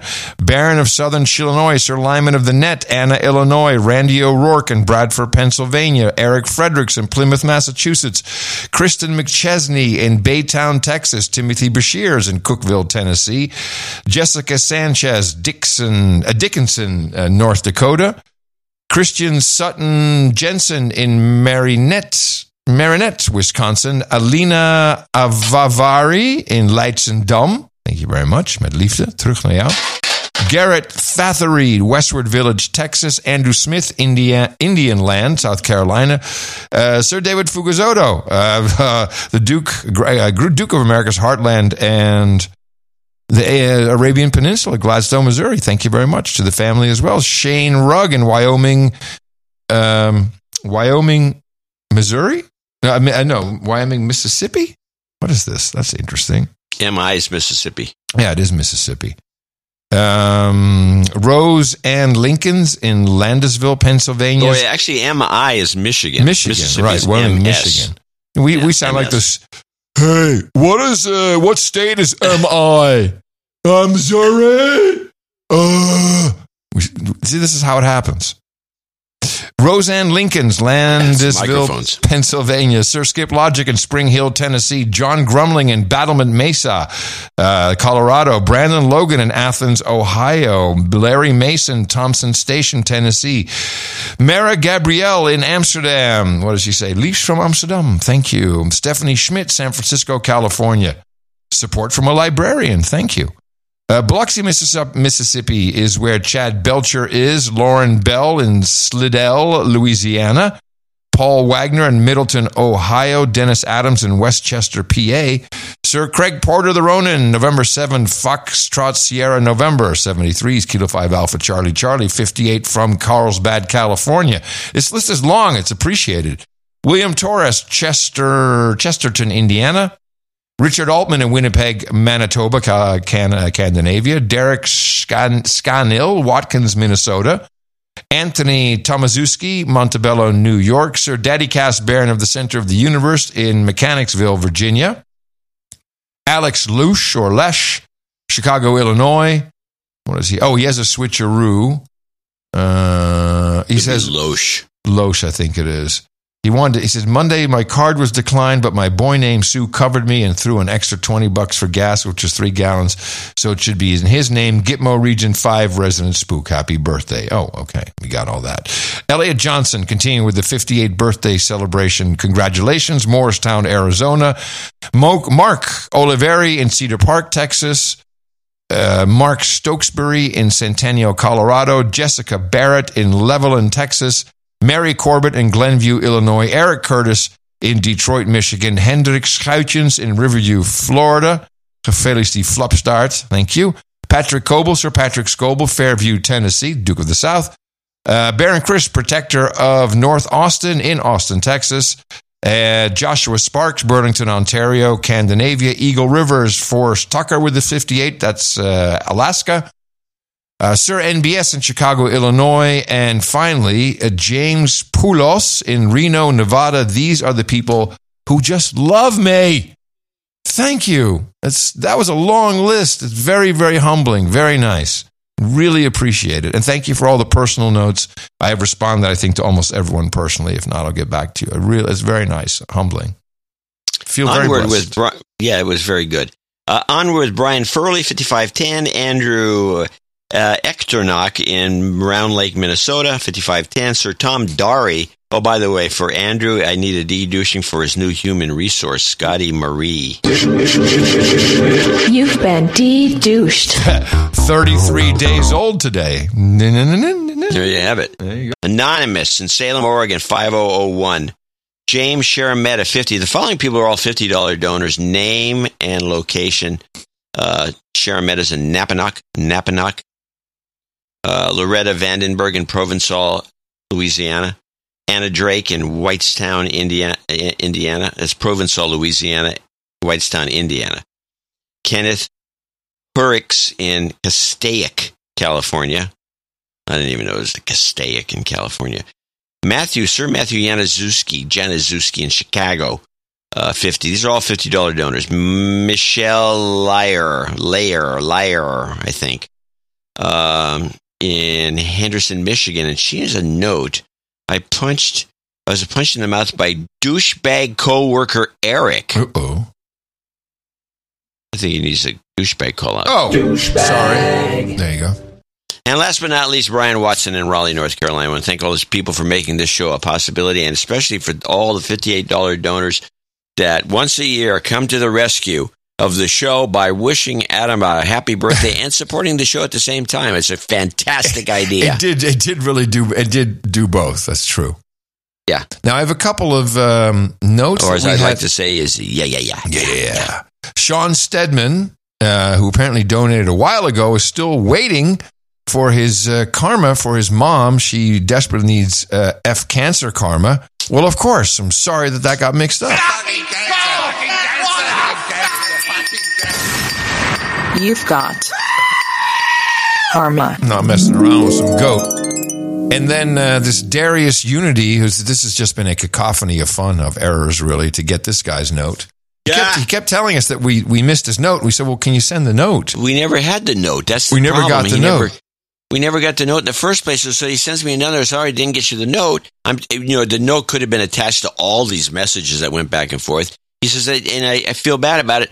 So uh, order anything you want from the website. He says to me, and I'm looking. What website? What website? He didn't leave me a website to look at. Okay, whatever. In the morning, Jensen Myriad, thanks for your courage. Sincerest apologies for my lack of brevity. Conversely, when a former U.S. Army sniper with mouths to feed, mouths to feed gets a platform, here we go. Shout outs first. Mad love to the keeper, Mom Dukes, and my pretty precious princess for giving me a reason to Charlie Mike. Also, my fellow combat vet Lil Big Bro was born in 92 on 207. Him and his wife always give the best gifts, advice, and encouragement. Last, uh, Fam, uh, Famo himself, JF in Midland, Texas, hit me in the mouth back in November after the heavens blessed us to cross paths. Stay in touch and become co host. Oh, he does a podcast. We're still redoing our first episode before publishing again. My mostly free blog has plenty of war stories, political commentary, pop culture reviews, etc. If No Agenda Nation feels compelled to tip or pledge a paltry sum to me, I guess you can do that. Now, it's peacefultidings.com. And uh, we're sorry we missed your note, but we got it all squared away. Here's a karma for you. You've got karma. And then did we have one more? I thought we got Sir Jimmy's note. I thought we read him. I we don't did- know. Yeah, I think we did because we said we got two more. He has he has two more uh, Adam Curry signed hollow books. Yes. oh, right. Yes, yeah. we did get his note. Maybe he still has a couple. I was. I was I was making fun of the fact that he only sold one. It depends on what he sold it for. I guess I have no idea. Like Five thousand dollars. Five thousand million dollars. All right, everybody. Thank you very much for these fabulous birthday well wishes for all of our producers, including the execs and associate execs, and of course everyone under fifty dollars who comes in typically for reasons of anonymity. Hello, anonymous, or maybe on one of those many programs. And did we get anyone doing um, five dollars and eighty cents? By any chance? Oh, I don't know. I don't have. Uh, nope, no one did. Probably. Hey, one. Oh, no, I, One. I remember some coming in. One. We got one, and I can mention her because it's Millennial Mel. Oh, Happy- Millennial Mel, she's out of money. Happy, yes. Well, it's okay. I you know what? This could be very. Oh, This yeah, could be a lot to her. Millennial This is very valuable. Happy birthday, Adam! You're the best podcaster in the universe. Love Mel. I thought it said love me, but it says, says No, it says love Mel. Love Mel. Thank you, Mel. Thank you, everybody. If you'd like to learn how to become a producer of this fab podcast, go here. Dvorak.org slash NA.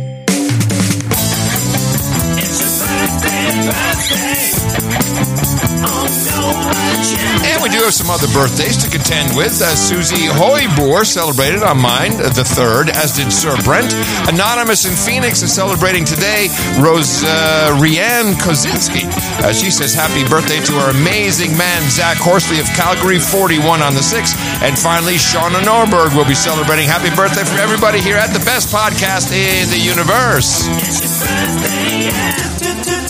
Title changes, slave. That's changes. Don't wanna be a douchebag. Now I'm thinking that maybe we weren't sure if uh, Sir Jimmy had upped his uh, his title, but I guess here he's on the list. Sir Jimmy of FreeHollowBooks.com is now officially a baronet. We uh, love seeing you here, Sir Jimmy. It was good to see you in uh, South Carolina as well. Good to reconnect after all those years. Sir John of South London becomes the Viscount Kumar of South London, and we have a uh, we I think we got a London meetup report uh, later on for for today. Uh, but first, what's that? Say what? Spot on. Spot on. Yes, we have uh, one, two. No, what do we have here? No, we have zero knights. We have no knights. We're nightless. We're nightless. I tell you. Oh well. Then we have wild. Yeah. Everyone blew their wad on my birthday. No one should meet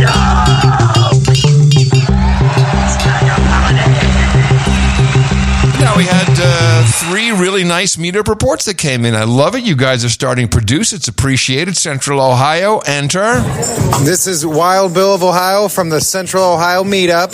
Happy birthday, Adam. Thank this is Maddie from Cincinnati. I took another road trip, and same thing. Great people, great beer. This is Nick from Central Ohio. It's a red night sky, sky at night. Sailor's delight. I'd like to thank right. Bill for his courage for arranging another meetup. This is Josh. It's Meg CC in the his house. This is Mary Rose in the morning, guys. Love you. Always yours in the morning. It's Abel Kirby, clowning it up in Ohio. This is uh, Corsica Lynn, your favorite conspiracy theorist. In the morning, this is Sir Bubba Hotep, your favorite hood Billy. Hotep and build. Thank you, gentlemen. Happy birthday. In the morning. Uh, Abel Kirby was there. They must have had a good time. Those, he and Sir Spencerman, those guys are nuts. Uh, Indy, how's the NA tribal meetup going there? Hello, this is Maria from Indiana. And this is Mark at our latest meetup in August. Thank you for your courage and everything you do to inspire us, Adam and John. You guys are amazing. This is David, longtime listener, first time at a meetup, and it's been great. Dame Swanee in the morning. Sir Benny here, just hearing about all the kale recipes. ITM comrades, this is Cindy from Carmel. Thank you for your courage. Hello, this is Maddie from Cincinnati. Took a little day trip to Westfield, Indiana. Thanks for the warm welcome. Great food, great beer, and great people. Bruce here from South Broad Ripple. Hi, I'm Sir Rip of the Maple. This meetup is dope. We had mutton, we had mead. No round table, but maybe next time. In the morning to you, John and Adam. My pronouns are cool guy and Captain Awesome. Hello, this is Anthony Seven, a Viscount of Hamilton and the Two Pennies. Hello, it is I, Klaus Nieruko von Schlab, and you'll eat the bugs in the morning. My name is Emily, and my mom hits me in the mouth really hard. That's what she said. My name is also Emily, but I'm a spook, and I'm going to keep it short and snappy. Hi, this is Robert,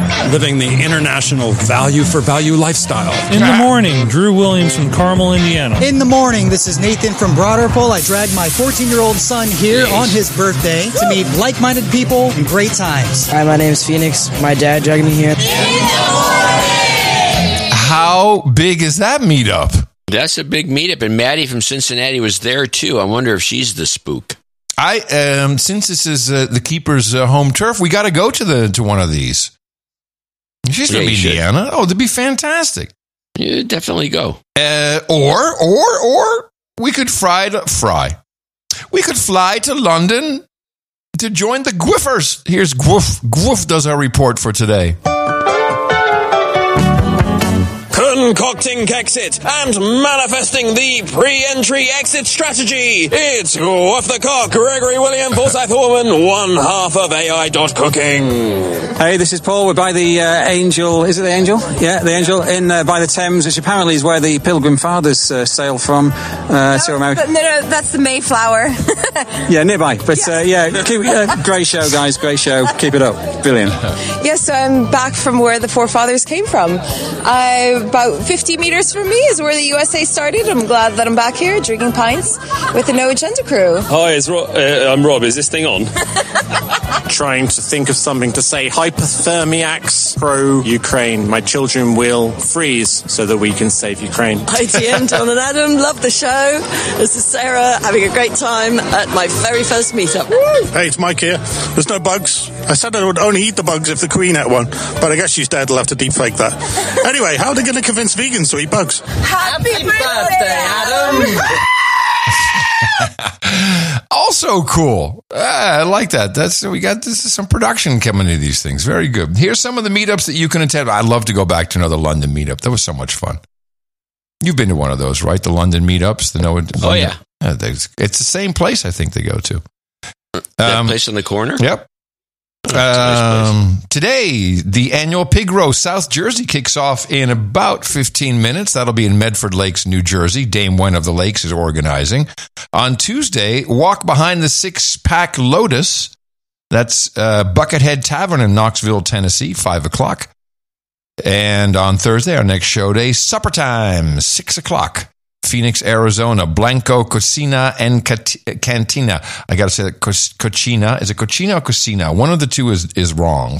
Usually Cochina. I think, yeah, Cocina is like a nasty thing. Cochina is the way to say it. Co- Scottsdale, Arizona. I'm just looking at this list all the way through the end of October. This is out of control. We have, well, it's not really out of control. It's completely, it is out of our control. Producers, producers organize this. Sir Daniel over there at noagendameetups.com. Thank you so much for all that you've done making this all come together so that people can find not just community, but in many, in many instances, partner, life partner, wife, husband. Oh yeah. NoAgendaMeetups.com. Meet your partner there. Sometimes you wanna go hang out with all the nights and days. You wanna be where you won't be, triggered or held to blame. Everybody feels the same. It's like a party. Before we do the uh, ISOs, I have some uh, disturbing news. Um, I, th- I would say, in a way, she was quickly becoming one of our favorites, Palki Sharma. You're familiar with Pal- Palki Sharma from WION? She is the uh, Indian uh, news Oh, the. Indian woman. Yeah, the Indian woman. Uh, she has uh, either quit or she has been asked to leave uh, f- by new management. oh, uh, of course. station. You buy a station like that to get rid of one person. Well, they succeeded, so she's out. Well, she'll be somewhere else. I'm thinking podcasting 2.0. Yeah, I was Palky. thinking the Come same on, thing, Palky, come on. podcaster. Come on, Miss Sharma. I'm happy to help you out. All right, I'll do my ISOs, ISOs first. I don't think they're all that great. Here's uh, here's what I have. Experts are infallible. Um, I have this one Jiggle the handle! Jiggle the handle! and another one of those. Have you tried to jiggle the handle? Too late for that! Nah, those aren't good. Those are too long. I'm liking that last one. You like that last one? The hold on a second. The uh, Have you tried to jiggle the handle? Too late for that! I'd have to jack it up a bit in, in audio. yeah, That's no especially the problem. front of it. Mm-hmm. Okay, I have a couple. I've got Burns. Okay. Still burns. What? Still burns. Okay. Still Burns. It's I was still burns. kind of missing the beginning of that one. Yeah, it was bad. Okay, well, here's the one that I like the most. Okay. I think it's something that uh, it makes nothing but sense to me to end the show with this call. What is that? some some Iraqi screaming in the in the streets.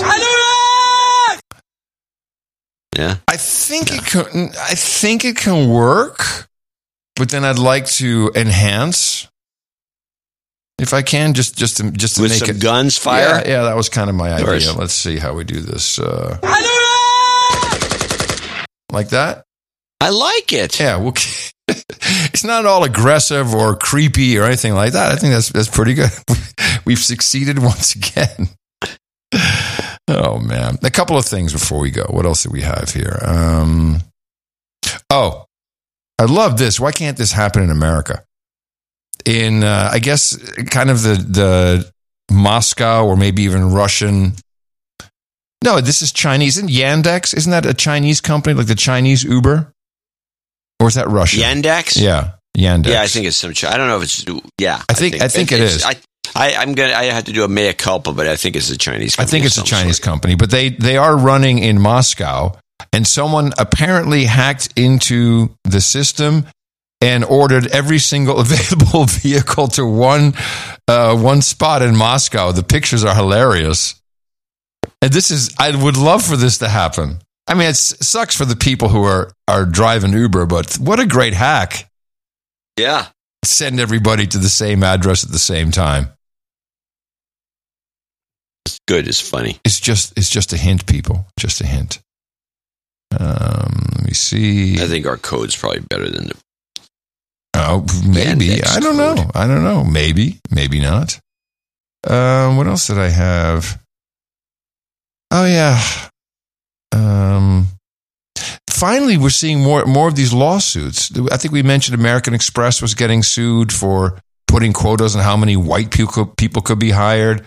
Amazon is now facing a lawsuit over uh, ten thousand dollar hiring bonus made exclusively to Black Latinx and Native American entrepreneurs. Well, maybe yeah, that- these are all lawsuits waiting to Yeah. happen. Seriously. This ESG thing is a nightmare.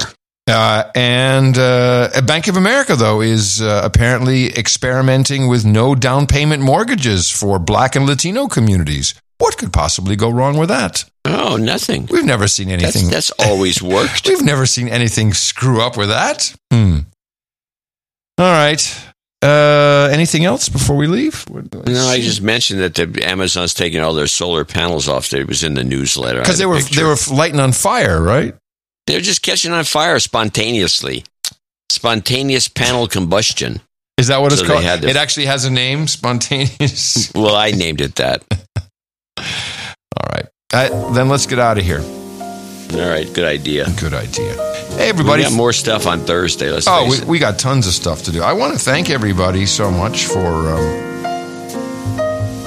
for the birthday wishes. Yeah, you can wish him birthday on next Thursday too if you feel like it. Yeah, you could, but I I, I feel special Yeah, enough right now. Uh, it's- Within five days, I think it's good enough. Make sure you Not check. that I'd milk it. No, no. You, why would you do that?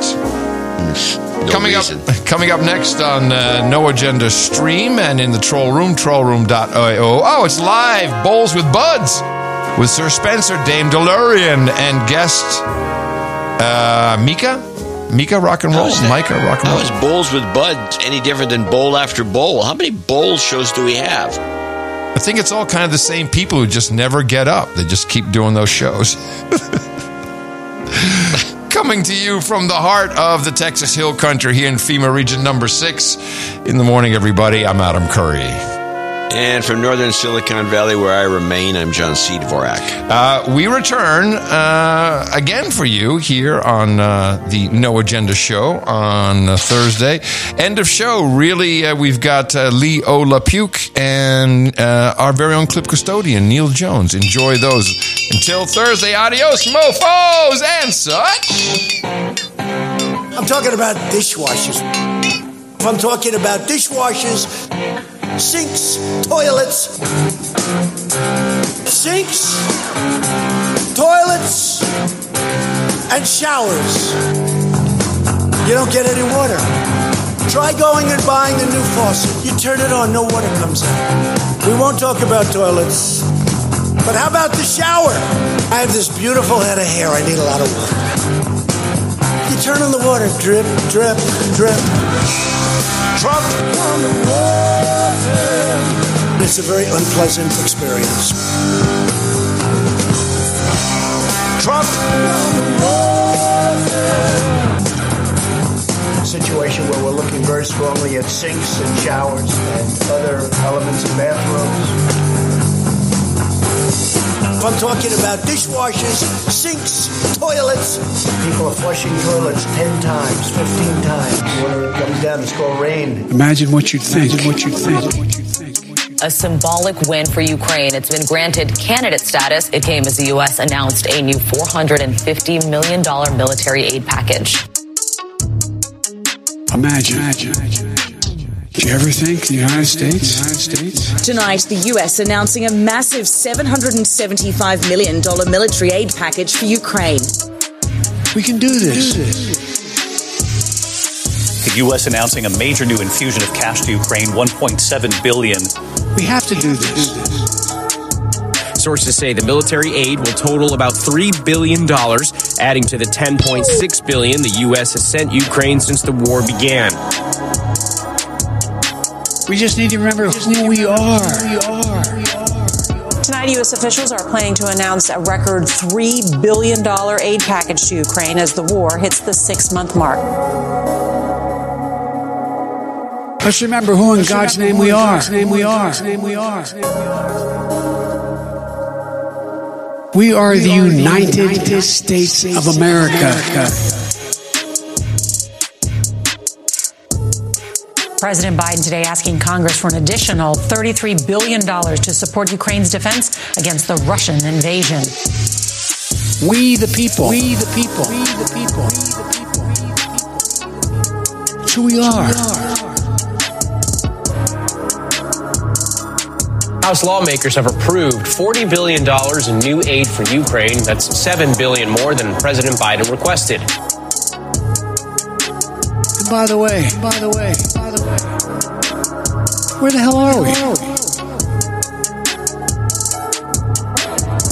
Overseas tonight to the war in Ukraine. The White House now asking Congress for more than $13 billion in additional military aid. Please, please, please, please. Classified.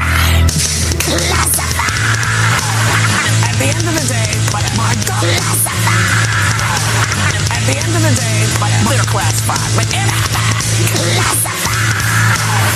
At the end of the day, but didn't go to the lengths of setting up a private server in his yeah, At the end of the day, Cynthia. Not that different. Somehow, my God. That's classified. I think she should have been the Ozzy. What happened? classified. A person. Have you, at, at the end of the day, classified. Now they're classified, but ever been Secretary of State. Now they're classified, but ever oh, classified, but ever classified, but ever classified. Classified. And by God, what happened? classified. And by God, say what? Have you ever been Secretary of State? Oh, really? classified. Now they're classified. Classified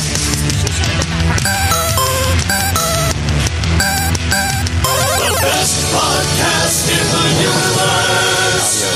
Mofo. Dvorak.org slash N-A.